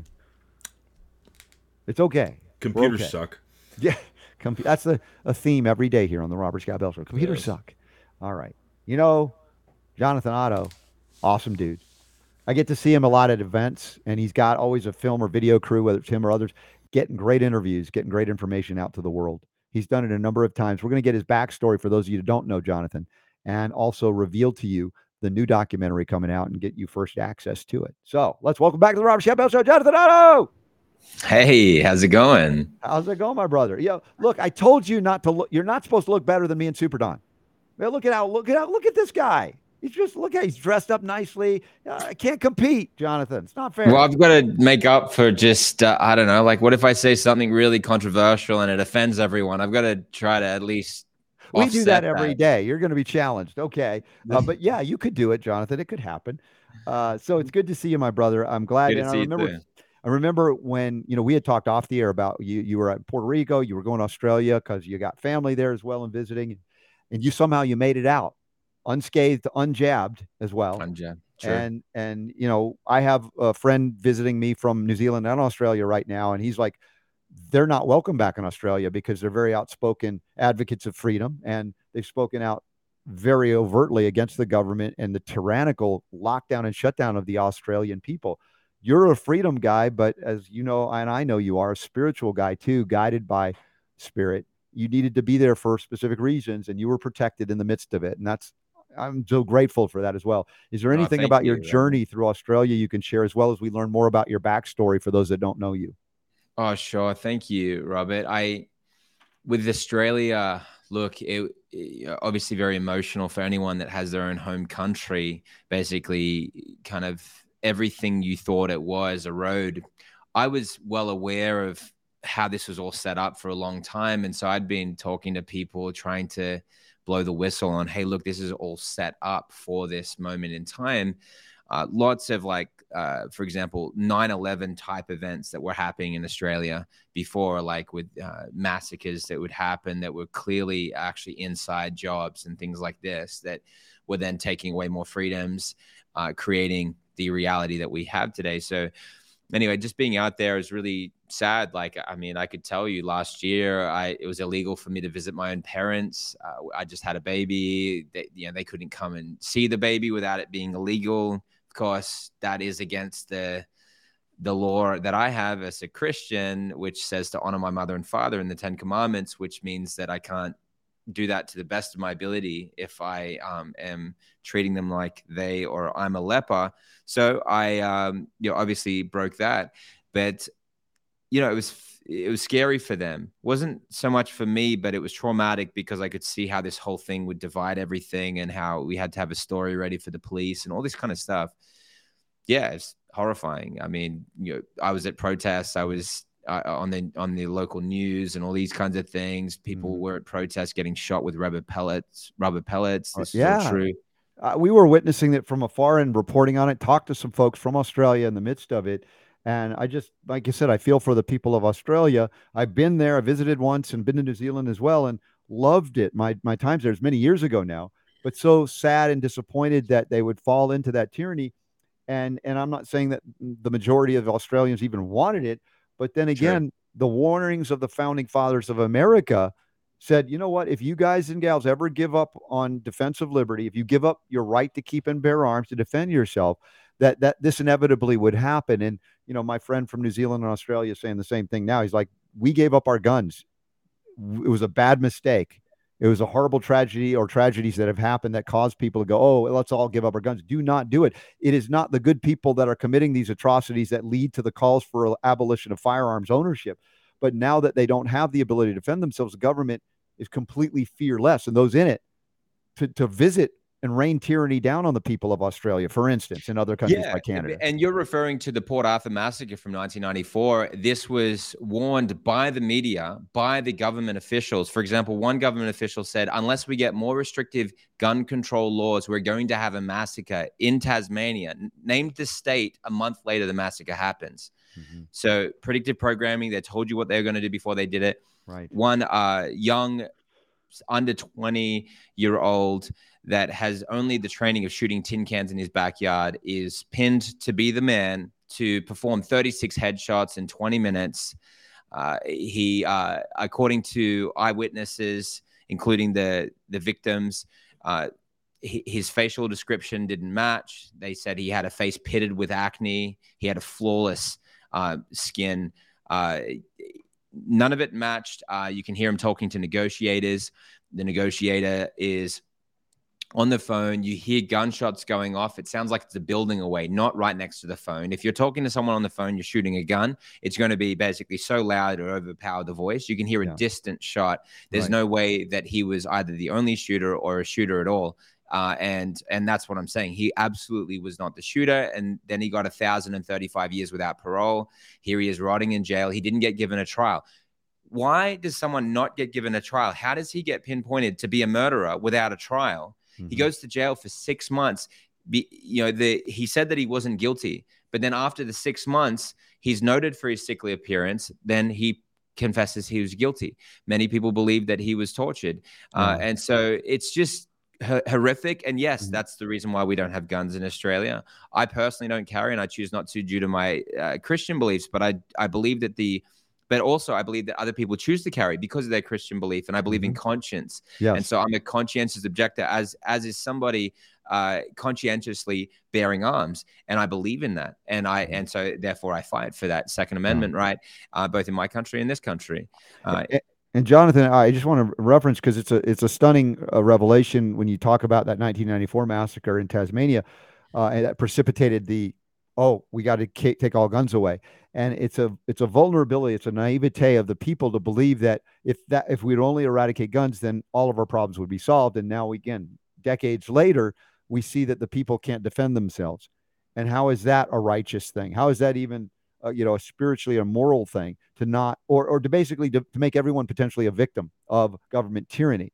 And as i say from an american viewpoint being you know born and raised here in america uh, the the founders were very prescient in what they said because they had studied government and tyranny throughout history, and they said we want to establish a form of government that would be least likely to fall into that same trap, and we need that the people would be vigilant in defense and yes, diligent in defense of that liberty, and you know, as I said, our good friends and family from all around the world are now seeing this because of COVID and what happened, and saying, Americans, please do not ever give up your guns and this is not me advocating violence. It's not the, the Gun Owners of America advocating violence. It's a recognition that we prevent violence, like the order of what we've seen in countries like Australia, Canada, against the people by a government unchecked.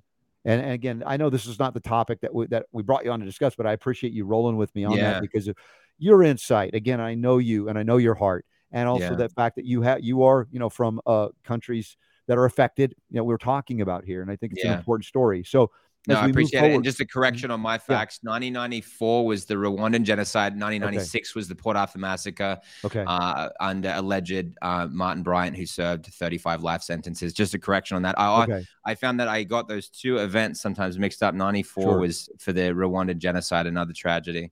And New Zealand had a, an event that precipitated again the with you know the, the taking of guns, and this is the thing that we see repeated in America.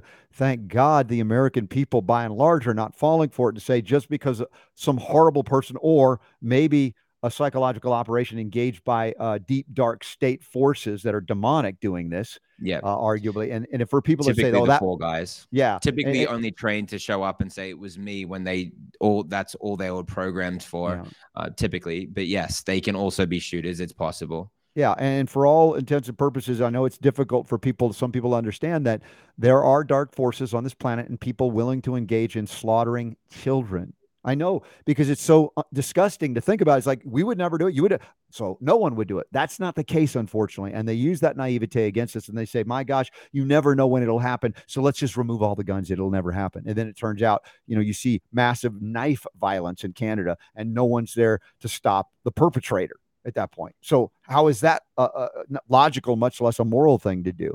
Uh, yeah. And and so stay ever vigilant that those people who would take advantage of these tragedies to disarm you, they do not have good intentions, is my point.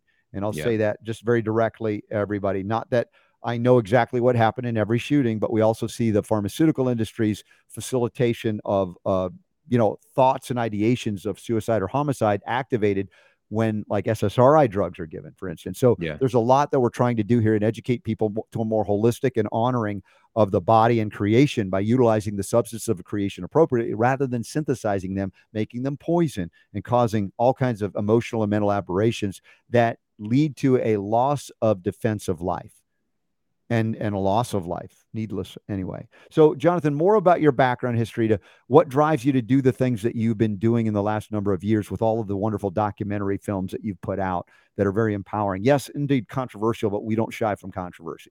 Yeah sure. Thank you robert. Well so I have a degree in journalism. So I studied at the University of Newcastle in Australia. I became uh, a journalist and uh, also did a double major, so media production. But the journalism was of interest to me because my whole heart was to be a part of the solution to uh, injustice globally, uh, whether it was child trafficking, whether it was global hunger, um, you know, issues to do with the developing world, as far as I was concerned at the time, uh, and exclusively uh, as such. And so, eh, you know, while I was leading up to that, I was doing work uh, for World Vision as an ambassador. Uh, the actually the Australian government at that time I, were very favorable towards what I was doing, and I was awarded Young Citizen of the Year and Nash, uh, International Ambassador of the Year. Uh, so it was a, um, you know, it was all about trying to find a better solution to global issues. And then um, as things evolved, I found myself realizing that people suffer in the world due to uh, due to inju- the injustice inflicted by false information, and that people needed true information in order to be able to rise above suffering. So I and as that became more acute to me, and I could see people were dying of preventable diseases, they were taking drugs that were designed or eh, put on treatment protocols that were designed to make them suffer, which would, to me, in my mind, be akin to torture. It was like a form of actual torture, intentional, but it was one that it would be perceived as though someone would say, well, you know, the doctor did all they could do, and these developers of these medications did all they could do. And I'm and I'm looking at it, realizing, no, this is all a lie, and it's designed to create suffering. Everything from the childhood vaccine program that would set us up. Uh, for example, you know, you look at the dollar sign and it's a it's a it's an S and with the two poles, which is the caduceus, and that is a symbol of a snake. And it, it the reason why it's the same as the medical symbol is it's the concept of being bitten by a snake. And the way that money is made in this industry is that we poison you, so we envenomate you, and then we market to you the solution and you are dependent on our solution. For example, if we burn out your thyroid because we think you have uh, an overactive thyroid and we give you radioactive iodine, now you're going to be uh, re- dependent on our drugs for the rest of your life because you don't have a thyroid. And so that's like that's the dollar sign. It's it's it's like a serpent bite, and then we will market to you the solution, and that's how we generate um, money from your suffering. It's very dark and occultic as well when you consider all the factors involved in that. So then I, I just found myself that I in a state where I had to research medical related issues. And so for the last 10 years, it had been uh, vaccines, cancer. You saw me when I was working with The Truth About Cancer as a producer. And then I went on to produce uh, a bunch of films on autoimmune disease, dementia, um, and uh, natural medicine. And then uh, for, for, the past year and a half, the past year and a half, it's been COVID, vaccines, yeah. uh, the global agenda. And weirdly enough, you occasionally interview me. I can't for the life of me figure that out. But hey, thanks. I always That's awesome. I, I always love interacting with you, Jonathan. You know that. Thank you. No, no, you, you share so much great content. Well, you know the the symbolism of the snake is rather interesting, and I want to talk about that as well. Um, the caduceus symbol, the uh, the pole and the snakes coming around it. You know, it's, it's this medical symbol. And of course, we go, you know, if you go biblical back to the Garden of Eden, the snake, you know, the temptation and all of all of that, there's no accident in terms of the symbols used in global system, so to speak, whether it be there for hypnosis, whether it even be for good. You know, I'm not talking it's all bad, right? Symbols yeah. can be play, you know, things that we look at to, for upliftment you know so it's not all bad but those that know how to use symbols can use it for either and we can be manipulated into it and we may not know the meaning of it and they could uh, have us perceive something that is really kind of not where we'd want to go from a spiritual upliftment perspective, but they sell it in a certain way and we start believing it and then we engage in it. And like you're pointing out about uh, the medical system as yes, it has validity within uh, a battlefield type medicine when you know somebody has been you know shot and they're going to die bleed out and battlefield medicine that's allopathic medicine. Or you get hit by the proverbial bus and you're broken into pieces they can put you back together. God bless them i'm grateful for them that their ability to do so. But to yeah. apply that form of medicine to, to everywhere and make it the the mandated form of medicine and nothing else from the natural world is allowed to even exist much less compete with it now you get into something that I would call evil because it results in untold suffering, unneeded and unnecessary suffering, and death because it's Yeah. inappropriate. It's not appropriate medicine. And Yeah, yet, true. those of us who would advocate for natural medicine and even homeopathy or different things, uh, their argument uh, against it ultimately, if we argue that, let's say, for instance, homeopathy cannot kill you, it's not possible. And they say, well, if you take that remedy, you might not take a remedy that you really needed, which is a drug that could kill you. Yeah. So their argument is you're not taking a drug that could kill you. And so we should ban the one that can't kill you. Or the reason I say that your remedy is not real is because it can't kill you. I've had that argument said to me. Your Oh, your home your homeopathy can't kill anybody, therefore it's not real. I'm like, I'm not Uh. kidding you. I'm like, that's your argument. That's not good. Mm, It's not powerful enough, they think. Just eh, Yeah. well, it's stunning. Like I said, I, we talk about absurdities, and I I deal uh, and have to deal with them and try to counter them all of the time uh, in this regard. And of course, now that we get to the controversy, we talk about snakes and snake venom. Now, yeah, in is a good homeo- one. in homeopathy, we can use and have used snake venoms homeopathically. Why? Because venoms are very powerful toxins, poisons, if you will, that create powerful effects within the body. Usually that can result in death. A lot of them will impact the blood system, either cause bleeding, uncontrollable bleeding and no coagulation, or hypercoagulation. It could go either way. Can cause neurological shutdown, impacting respiration or other activities. Can create necrosis of tissue. I mean, you're talking about volatile and violence against a human and animal body. Snake venoms are the ultimate killing tools in, in the natural world. And yet, we could, as a homeopath, could take those venoms and convert them into a homeopathic form to counteract not only the venom, but anything that's similar to it. And this was, you know, when I talked to Brian Ardis about his uh, perspectives on uh, synthetic peptide venoms that are being tested in big pharma, which is real, that happens. Uh, I was saying, you know what? Before you were talking about that, it was interesting. A lot of these cardiovascular uh, and blood disorders associated with COVID matched up well to these snake venom remedies. So we were talking about them. Mhm. Now, of course, Brian Ardis comes out and says, hey, it actually might be the venoms themselves being su- studied in pharma and brought out into not an overt way to say, here's some snake venom drug, but to sort of not tell you that this is part of the delivery system, whether it be via injection, pills, or other things that could harm or even kill us. And I don't know what was the greatest controversy associated with what Brian Ardis said, as you've interviewed many on this and have more information to share. Sure. Okay. So, I mean, the greatest controversy was really just that that that was it. That somehow it it was this venom. It sounded so outlandish that it could be venom. And to both people in the truth movement or anti-vaccine, I, that's not what we call it, but that's Mhm. what people call it. And so this movement also had a strong reaction and and i even felt it in my own self even though i was aware of certain things that in the history of biological weapons and how venom had been used historically and the cia had this and i'd researched that 10 years ago and so what that did was it helped me to understand that um, that these things are actually real i think i got my four-year-old there ba- banging away at the door so i just in case i need to um, Well, does he want to be on the interview? Is that what it is? He's ready for a sta- stage moment. Get him on camera. Is that what's happening here?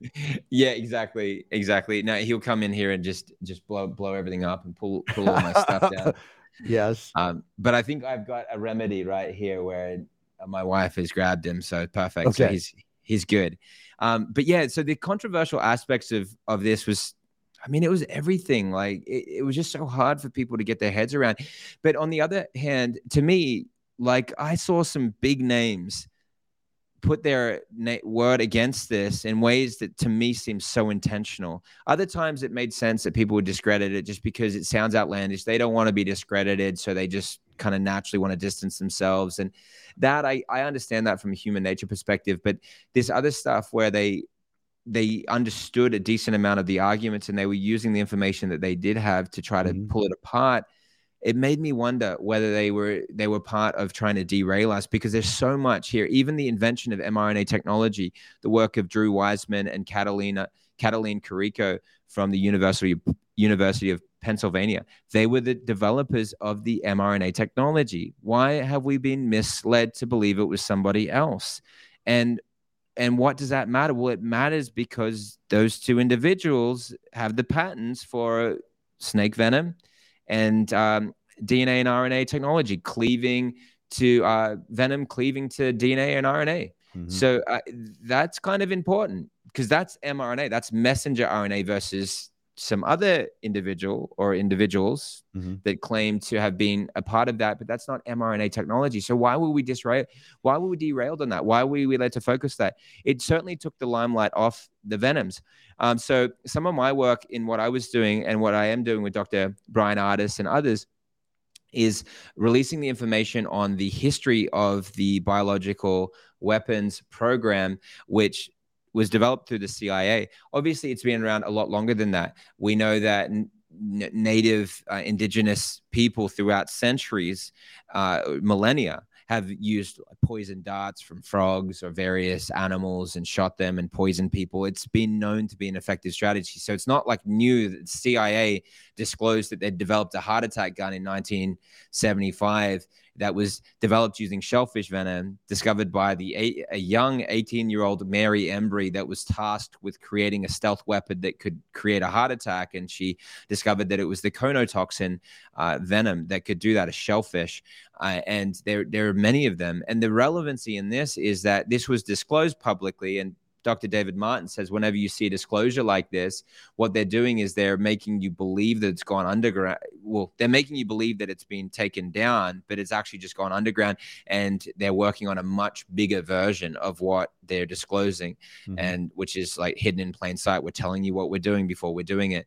Very yeah. dark kind of philosophy there. Jonathan, to say what you just said is brilliant. They're they're hiding it in plain sight. They're telling you what they're do- going to do before they do it and yep. it's it's so stunning the the roadmap to our future if we allow it is written by these evil men and women who think this is some noble thing to reduce for instance population on the planet to sure. save the planet well the planet doesn't need saving people do uh, but they're not going to be saved by being envenomated much less being poisoned by other uh, drugs of big pharma or vaccinations or whatever the mrna is not a vaccination uh, so and i've said this from the standpoint of economics you know, following on to the, the the work of the International Monetary Fund and the World Bank as it relates to the Federal Reserve System, if you dig deep enough on these international banking schemes and the treaties that they're uh, tied to, they have meetings regularly and they publish what goes on in these meetings and they say exactly what's going to happen, sometimes decades before it does manifest.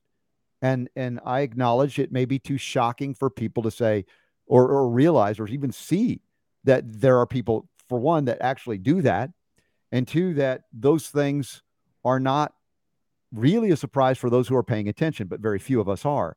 And so we're caught unaware. And so you bring up something as controversial as Brian Ardis did, apparently going, hey, the venom issue, you know, and, and bring up all the history of humanity using those venoms in warfare, bio warfare, and things, and then yeah. making it more technological in an age of synthetic organic chemistry, so to speak.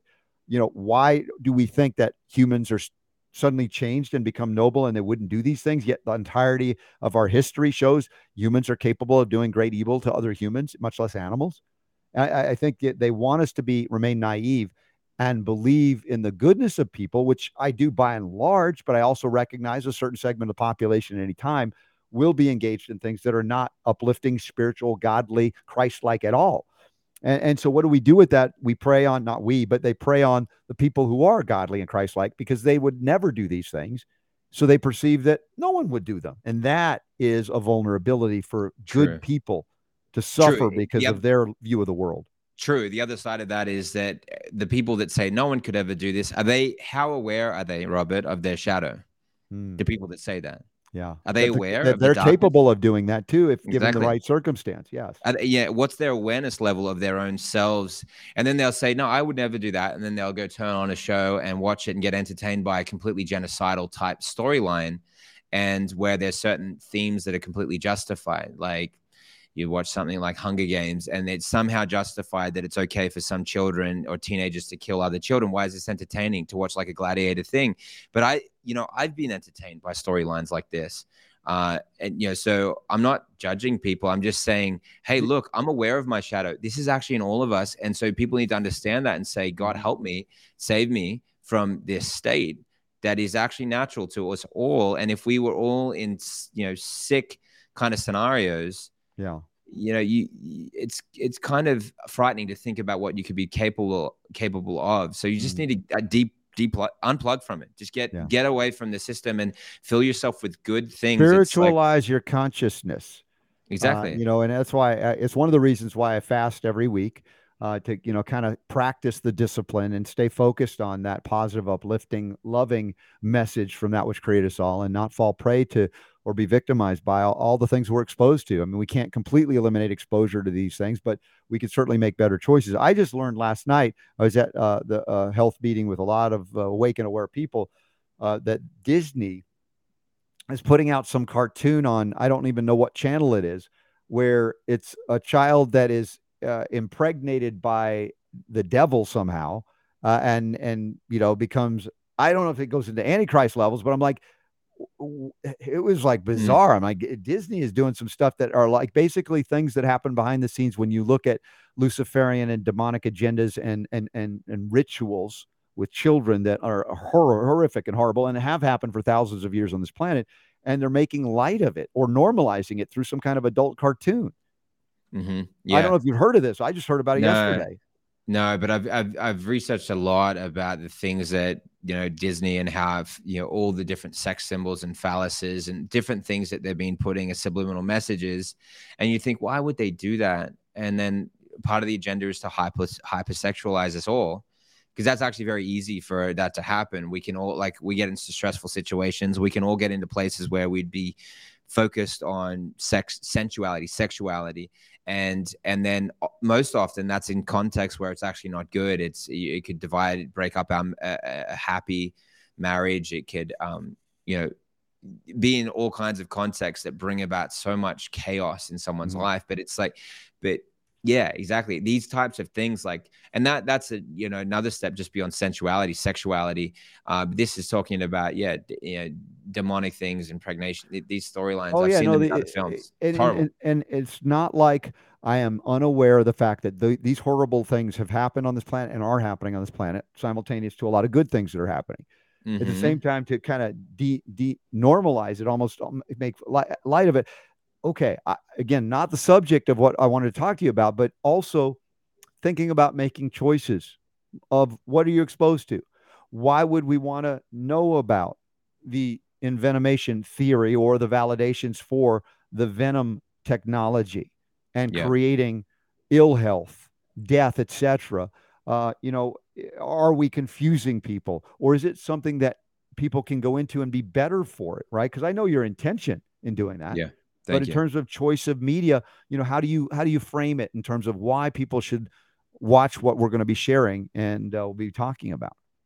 Sure. So, you know, why why should people watch this? Well, well, it, it takes away away from the other things that you could watch during that time that are going to have no benefit and and and not going to lift you up.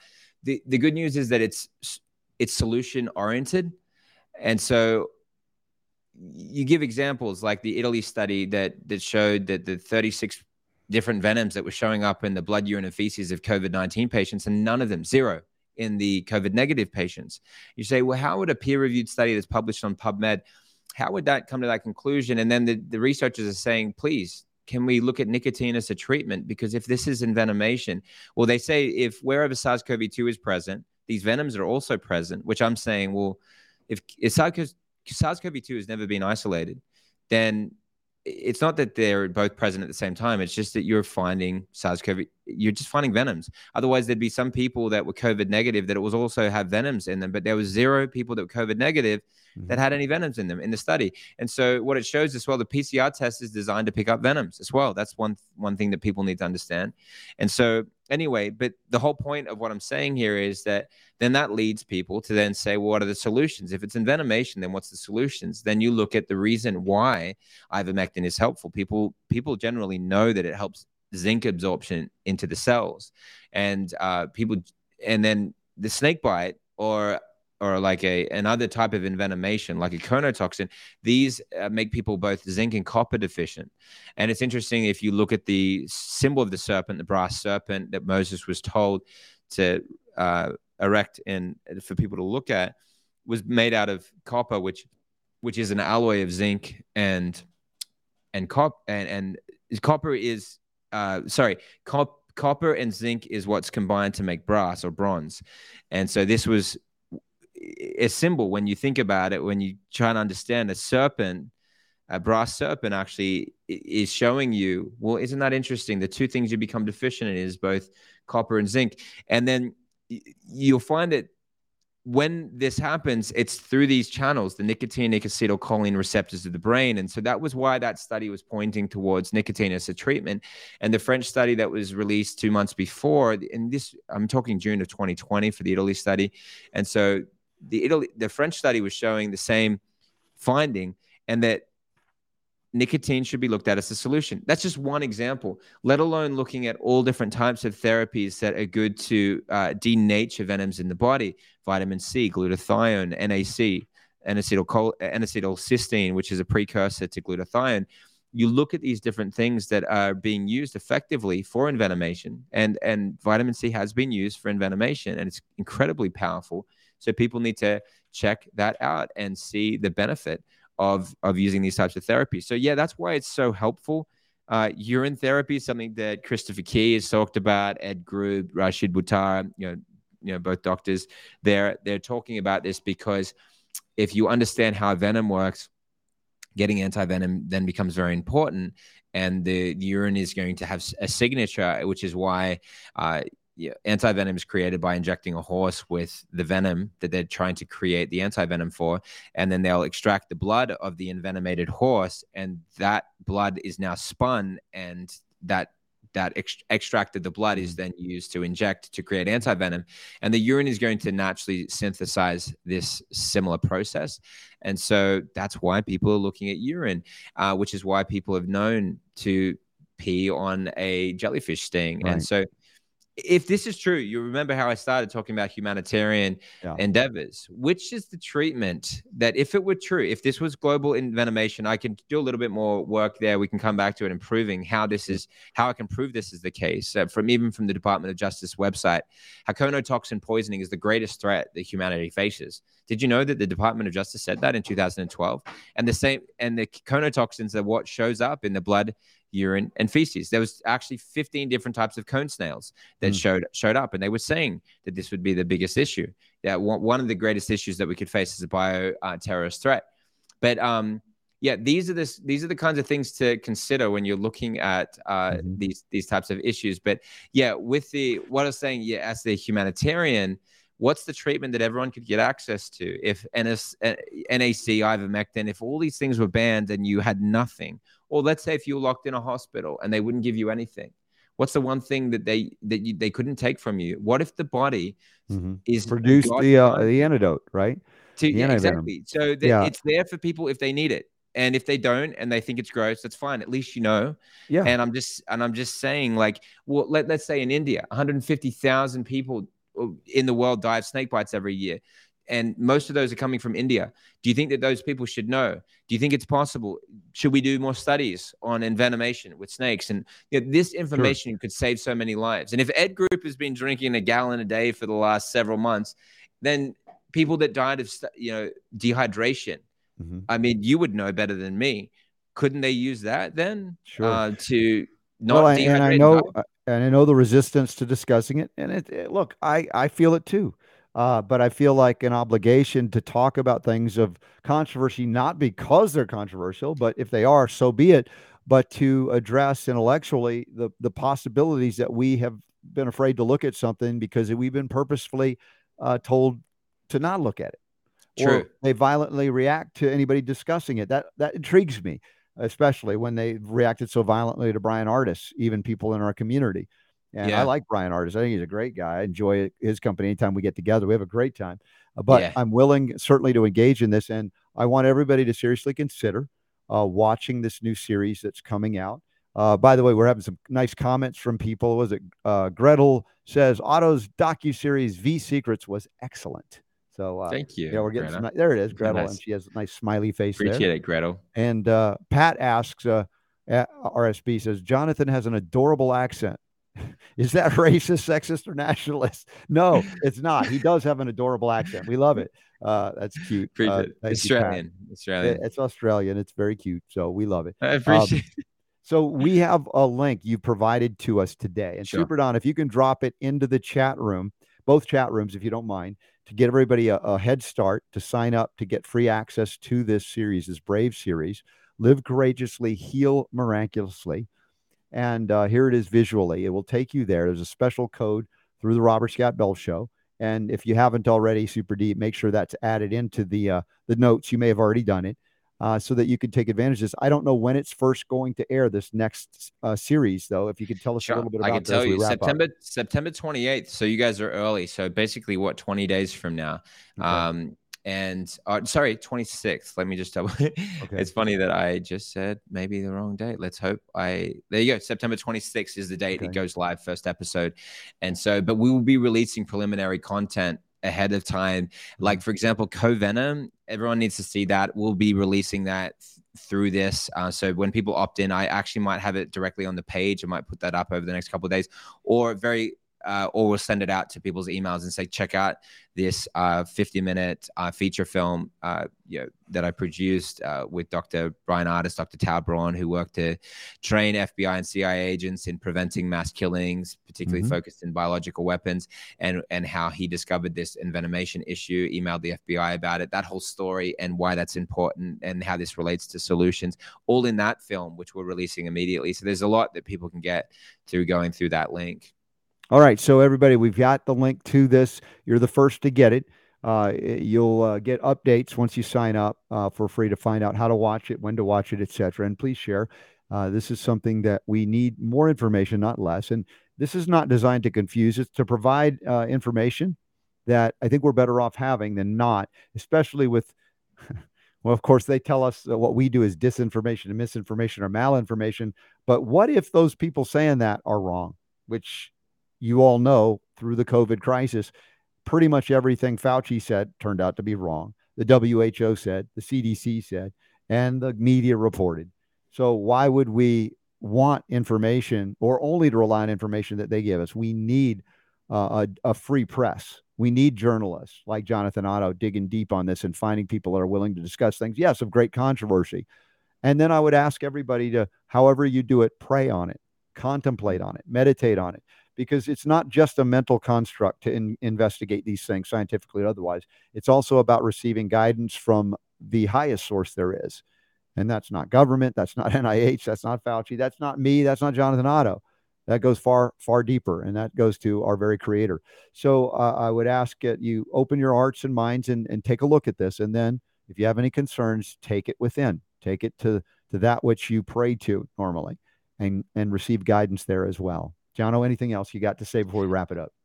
Sure. No, that's that's great. Look, I think that if if people want to understand the history of this, uh, some of the things that we're talking about with envenomation, I look, it's worth looking into. This is the way you can help your friends and family. It's it's very relevant revelatory because you look at someone like Dr. Ardis, he was talking about this for a long time. It took his wife months to even consider, hey, I should probably do this because I got really bad long COVID. She does it and she'd had tinnitus, tinnitus just after she got the flu shot. That went away too. And obviously, she wouldn't get the flu shot being with someone like Dr. Ardis, but this was before they were married. And so, does that mean that the flu shot has has venom in it? Like these are questions that we need to now ask. And the etymology of the word venom is is actually virus. It means poisonous secretion. Sorry, the etymology of the word virus is venom, Is vice venom, yeah. versa, Yeah. and it means poisonous secretion. And so you have to understand that what we're discovering is actually a Pandora's box to actually work out far more tr- ways to treat things. What if we treated a lot of different diseases as envenomation? What would happen? What would be the result? We need to ask this question. It's a very important question because um, every function, every injury that was reported to VAERS, every injury that was reported in the Pfizer documents, the seven pages of adverse reactions, Mhm. all of them can be traced to conotoxin poisoning. And I can show it from the Department of Justice website website right now. I can go there right now and show you every single one, and also associated with uh, COVID nineteen as well. Absent Yeah. with all different types of functions stopping, like even the um, arrhythmia or um, myocarditis, pericarditis. Yeah. The function by which these these mechanisms happen Yeah. is uh, typically through the nicotinic, well, the the the receptors, the neurotransmitters of the brain, no longer sending the correct signals, and that's what the prey does. Mhm. It envenomates its prey. Uh, it envenomates its prey.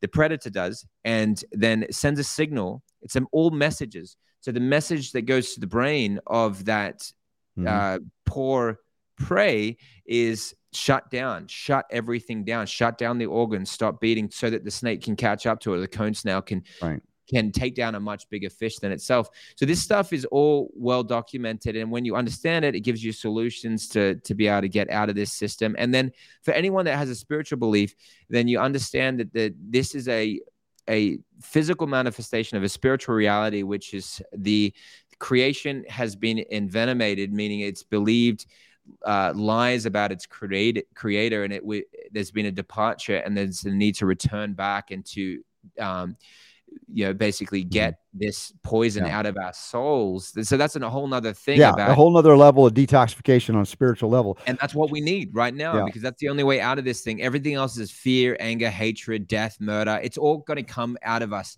if we don't deprogram from that Yeah. and choose to live in love. Jonathan Otto, God bless you, my friend. I love you, appreciate you, and I'm so glad you could be on the show today. We're out of time, but uh, we'll have you back, of course, as this uh, series uh, is is premiering soon. And if you don't get the, the newsletter, please do uh, text RSB to two two eight two eight. You will get a newsletter update on this premiere and uh, access it already today because we have the link up in the show notes at robertscottbell.com. Thanks, Jonathan. Thanks so much, Robin. All right, we'll be back in 60 seconds with the bonus round, and we'll find out what was the poll question of the day from Super Don and more because the power to heal is yours.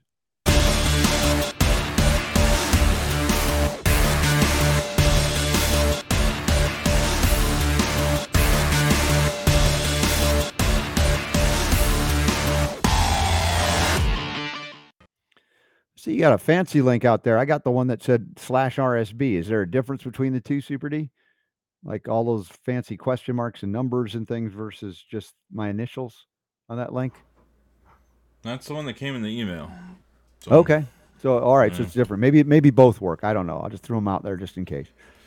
Anyway, good good show today. Jonathan was uh, as as intense as ever on on very serious subject matter in terms of our country here in America, as well as uh, with Jonathan going into deep level uh, issues. Ultimately, where I tend to like to go, important to go, to our spiritual realities. You know, to to go to that deepest place. So thank you all for being here and being willing to go to all of those places with us and that include includes you, Super Don. So Even me. even you. So Aw. how are the uh, how are the uh, let's see poll questions of the day doing? Are we getting some interest in whatever you asked today in the uh, newsletter? Well, today's question, um, I, I threw it in there for two reasons. Number one, because it's something that I it's a, a story that I've been been following for a bit, mm-hmm. and secondly, I don't know if you saw today, um, but and and I don't know how important this would be, but Uh-huh. um, let me show you. Bernard Shaw died today at the age of 82. That doesn't Some look like Bernard like, Shaw. That's not some other video. I don't know why. Oh, okay. You know, nothing's working for me today as far as. I don't understand why, but yeah. uh, uh, that's a video. I mean, I don't know. I remember that's- Bernard Shaw. He was there, Bernie Shaw, at the, the opening of CNN, wasn't he? Real early. he was one of the original guys. Yeah, yeah. and um, you know, I, I don't know if you remember watching. Yeah, that was the CNN. Ted Turner days, right? Ted Turner on CNN. You remember watching CNN back in the day? Back it was the day? actually it was revolutionary. I think it was the first 24 hour. Uh, So where'd you go, Super Don? You still there? News. Yeah, I'm here. You can't hear me. Did I lose your microphone? Yep, I lost your microphone.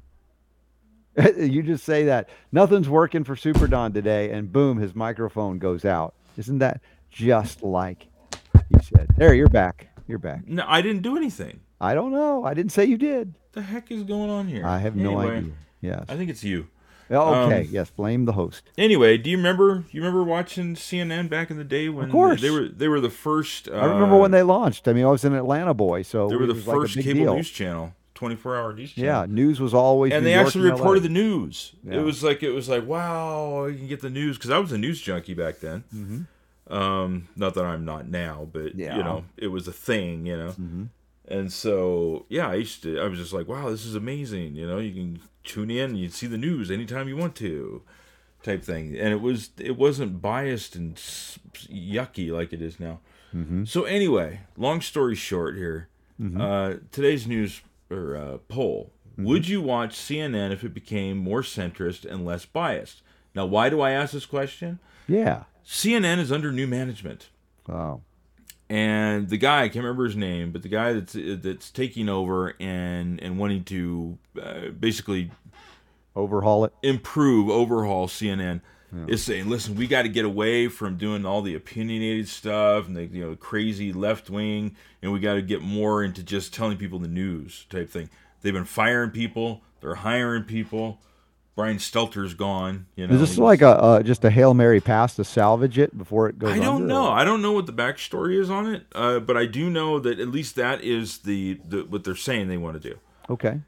Um, and so I thought, well, let's just throw it out there and see what people say. So, would you watch CNN if it became more centrist and less biased?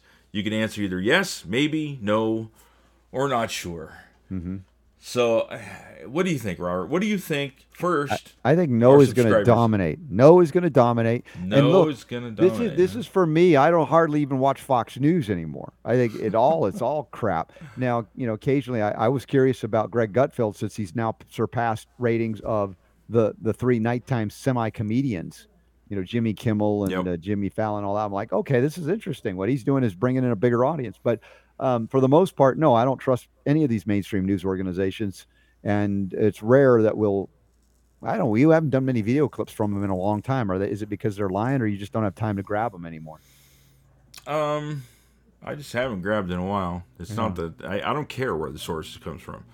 If it's if it's re, if it's good and it's real, yeah, then I, I know. I we that's it. why So- we do cover CNN stories. But yeah, see, dominate almost seventy percent said no. They're like they're not forgiving CNN. They're like forget you. Yeah. I personally Hmm. welcome the change now, eh, and that's because you know we've talked about this before. Yeah. Um, you know, I don't look at it as this source, that source, or look at. I look at the news itself, and I go, "Is this newsworthy? Is this? Do I believe that this Mm-hmm. Right. is legit? And are they doing a good job covering it? And is it something that's going to give us information that we can talk about? Yeah. Th- that's my you know my litmus test on whether I'm going to include something from a news source or not. right. Um, and so for me, CNN. Listen, say what you will, but CNN they've they've got the good machinery. Okay, the stuff they crank out is crap sometimes. Yeah. Well, no, you're right. They have the news making machinery. they Uh, do. and it, it, maybe it could be salvaged. I don't know, but I think that people now have moved on from a lot of these networks. Look at the ratings, and even Fox, you're which has the best ratings typically, it's still uh, there's a lot of cynicism associated even with what Fox News puts out, even if it's you know tends to be more favorable to some of our viewpoints anyway, uh, or uh, the ability to have hosts that are not you know full on lib Right. retreads, whatever. So, so- being a consumer of all news, I I I'm looking at it as a potential positive. Okay. um, just because they, like I said, they they uh, they do a good job at be at getting stuff and putting it out there,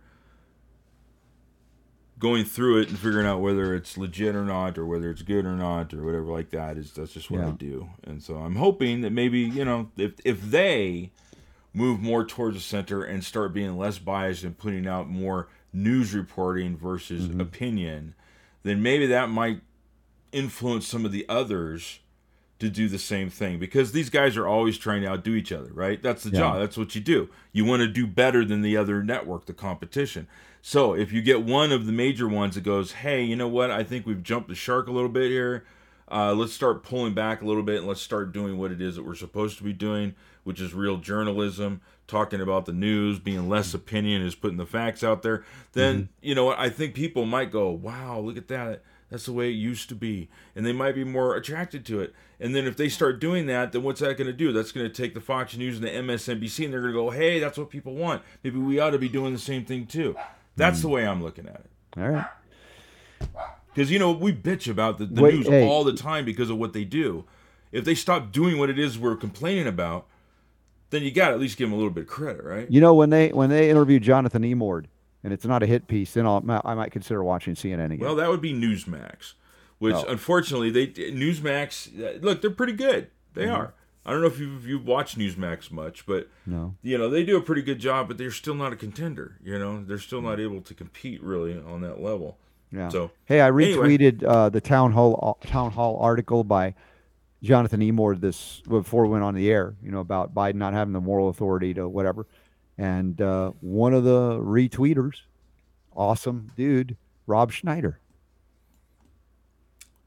He liked it.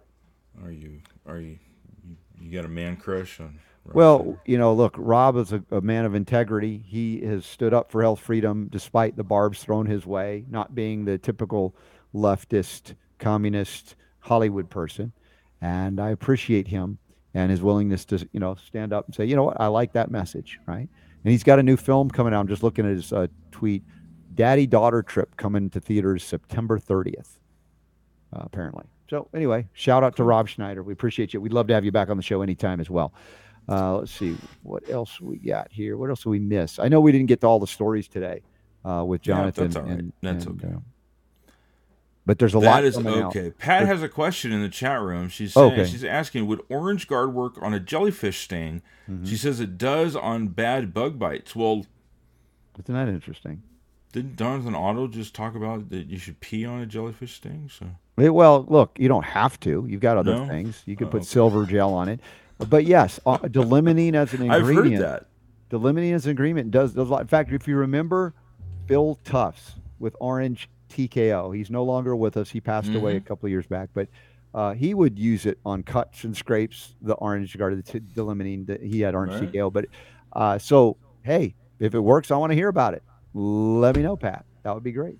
Love to hear all the different ways you can use Orange Guard, uh, and uh, keep sending those pictures in. By the way, with Orange Guard, and we'll enter you into a giveaway. All right, so I I found, and I told you this. This is back in 2015. You Yeah. went to uh, England Yes. for the uh, Alliance for Natural Health. It was seven years ago then, right? It was seven Yeah. years ago. Yeah. Alliance And, for Natural uh, Health UK. That's right. We did a uh, we did a bit. You did not know I did this. This was one of those times when I surprised you. Yes. and uh, you know we have our, our phone number our uh, eight six six nine three nine two. Yeah, it's it's listed, and the Queen could have found it. That's true.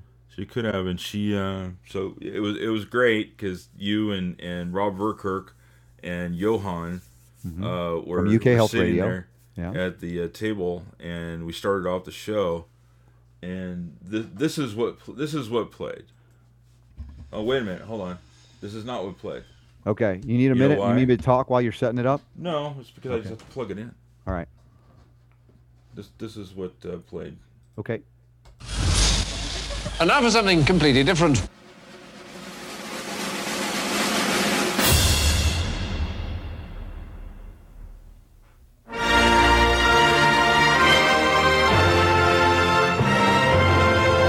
To listen to new messages, press 1. Received Saturday, March 28th at 10:45 a.m. This is Queen Elizabeth calling for Robert Scott Bell.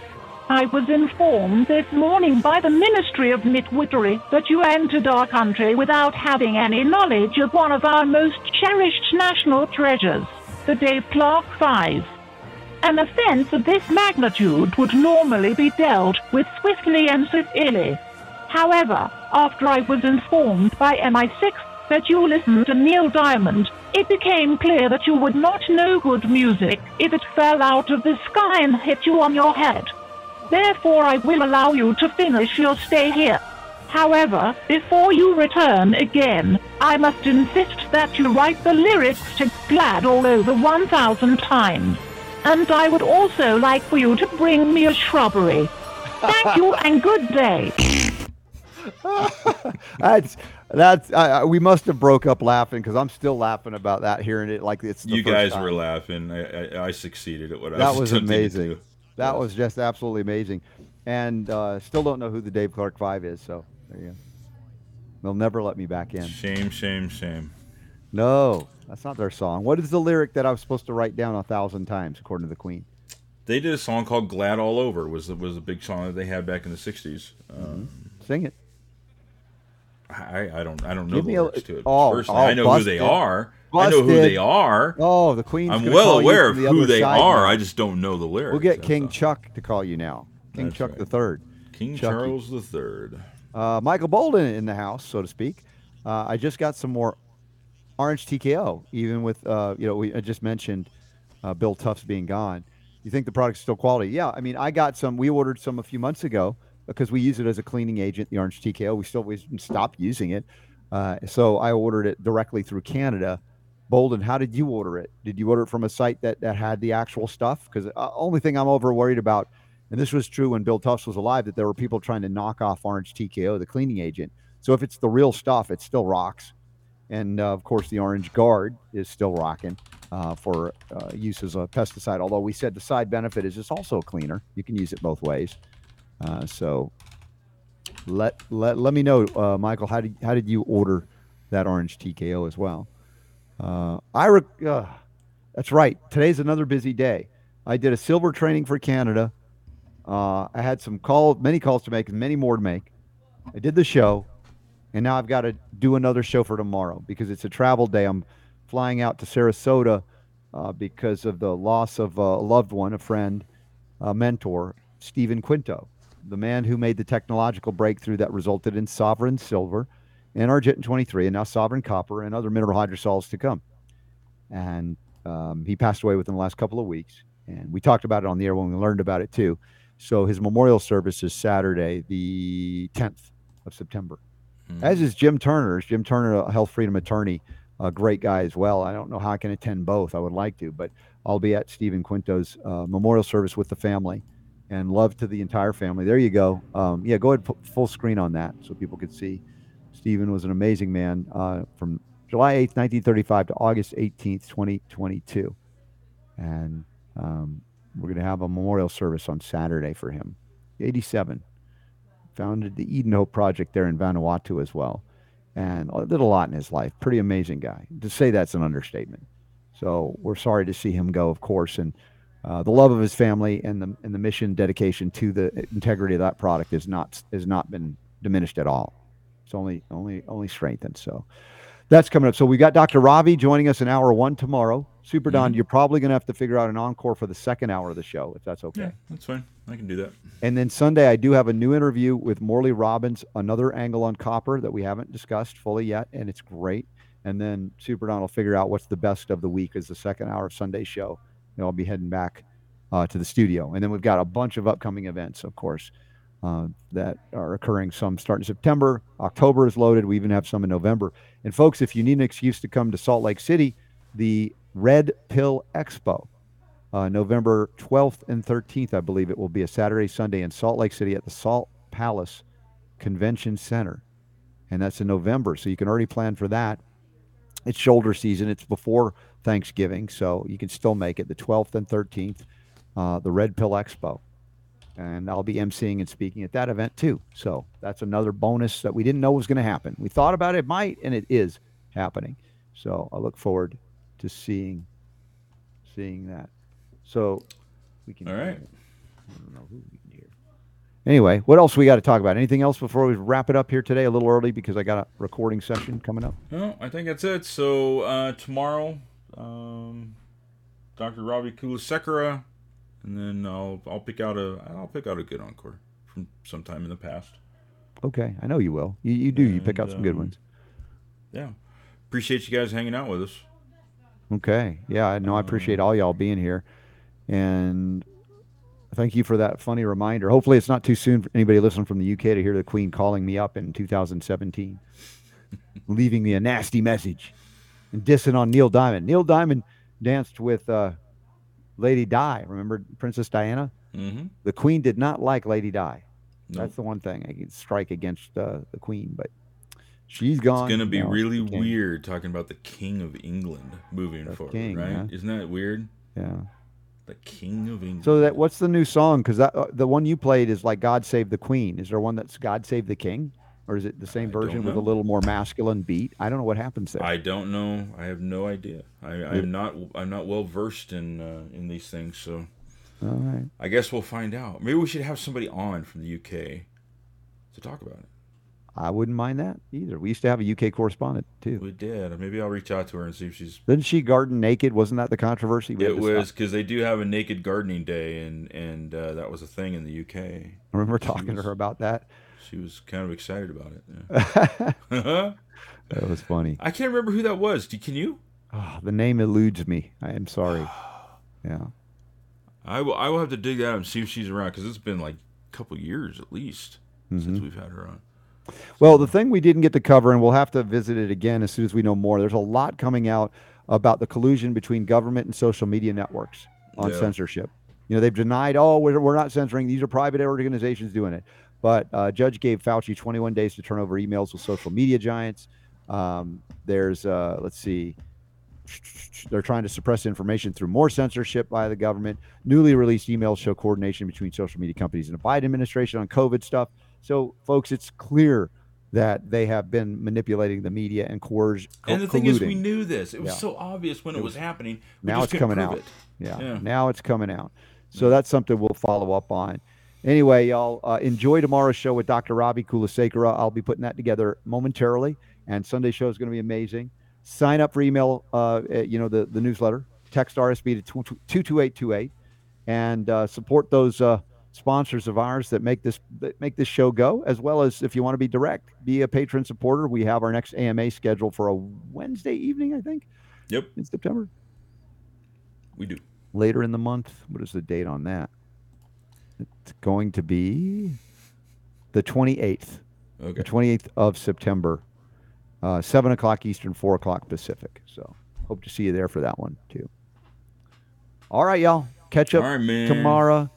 God willing. Thank you for being here. I got nothing else for the moment. I got to save my voice. I got a lot more talking to do today. All right. You guys have have a good uh, uh, weekend, and we'll see you again live in studio on Monday. Play some Mickey friendly music.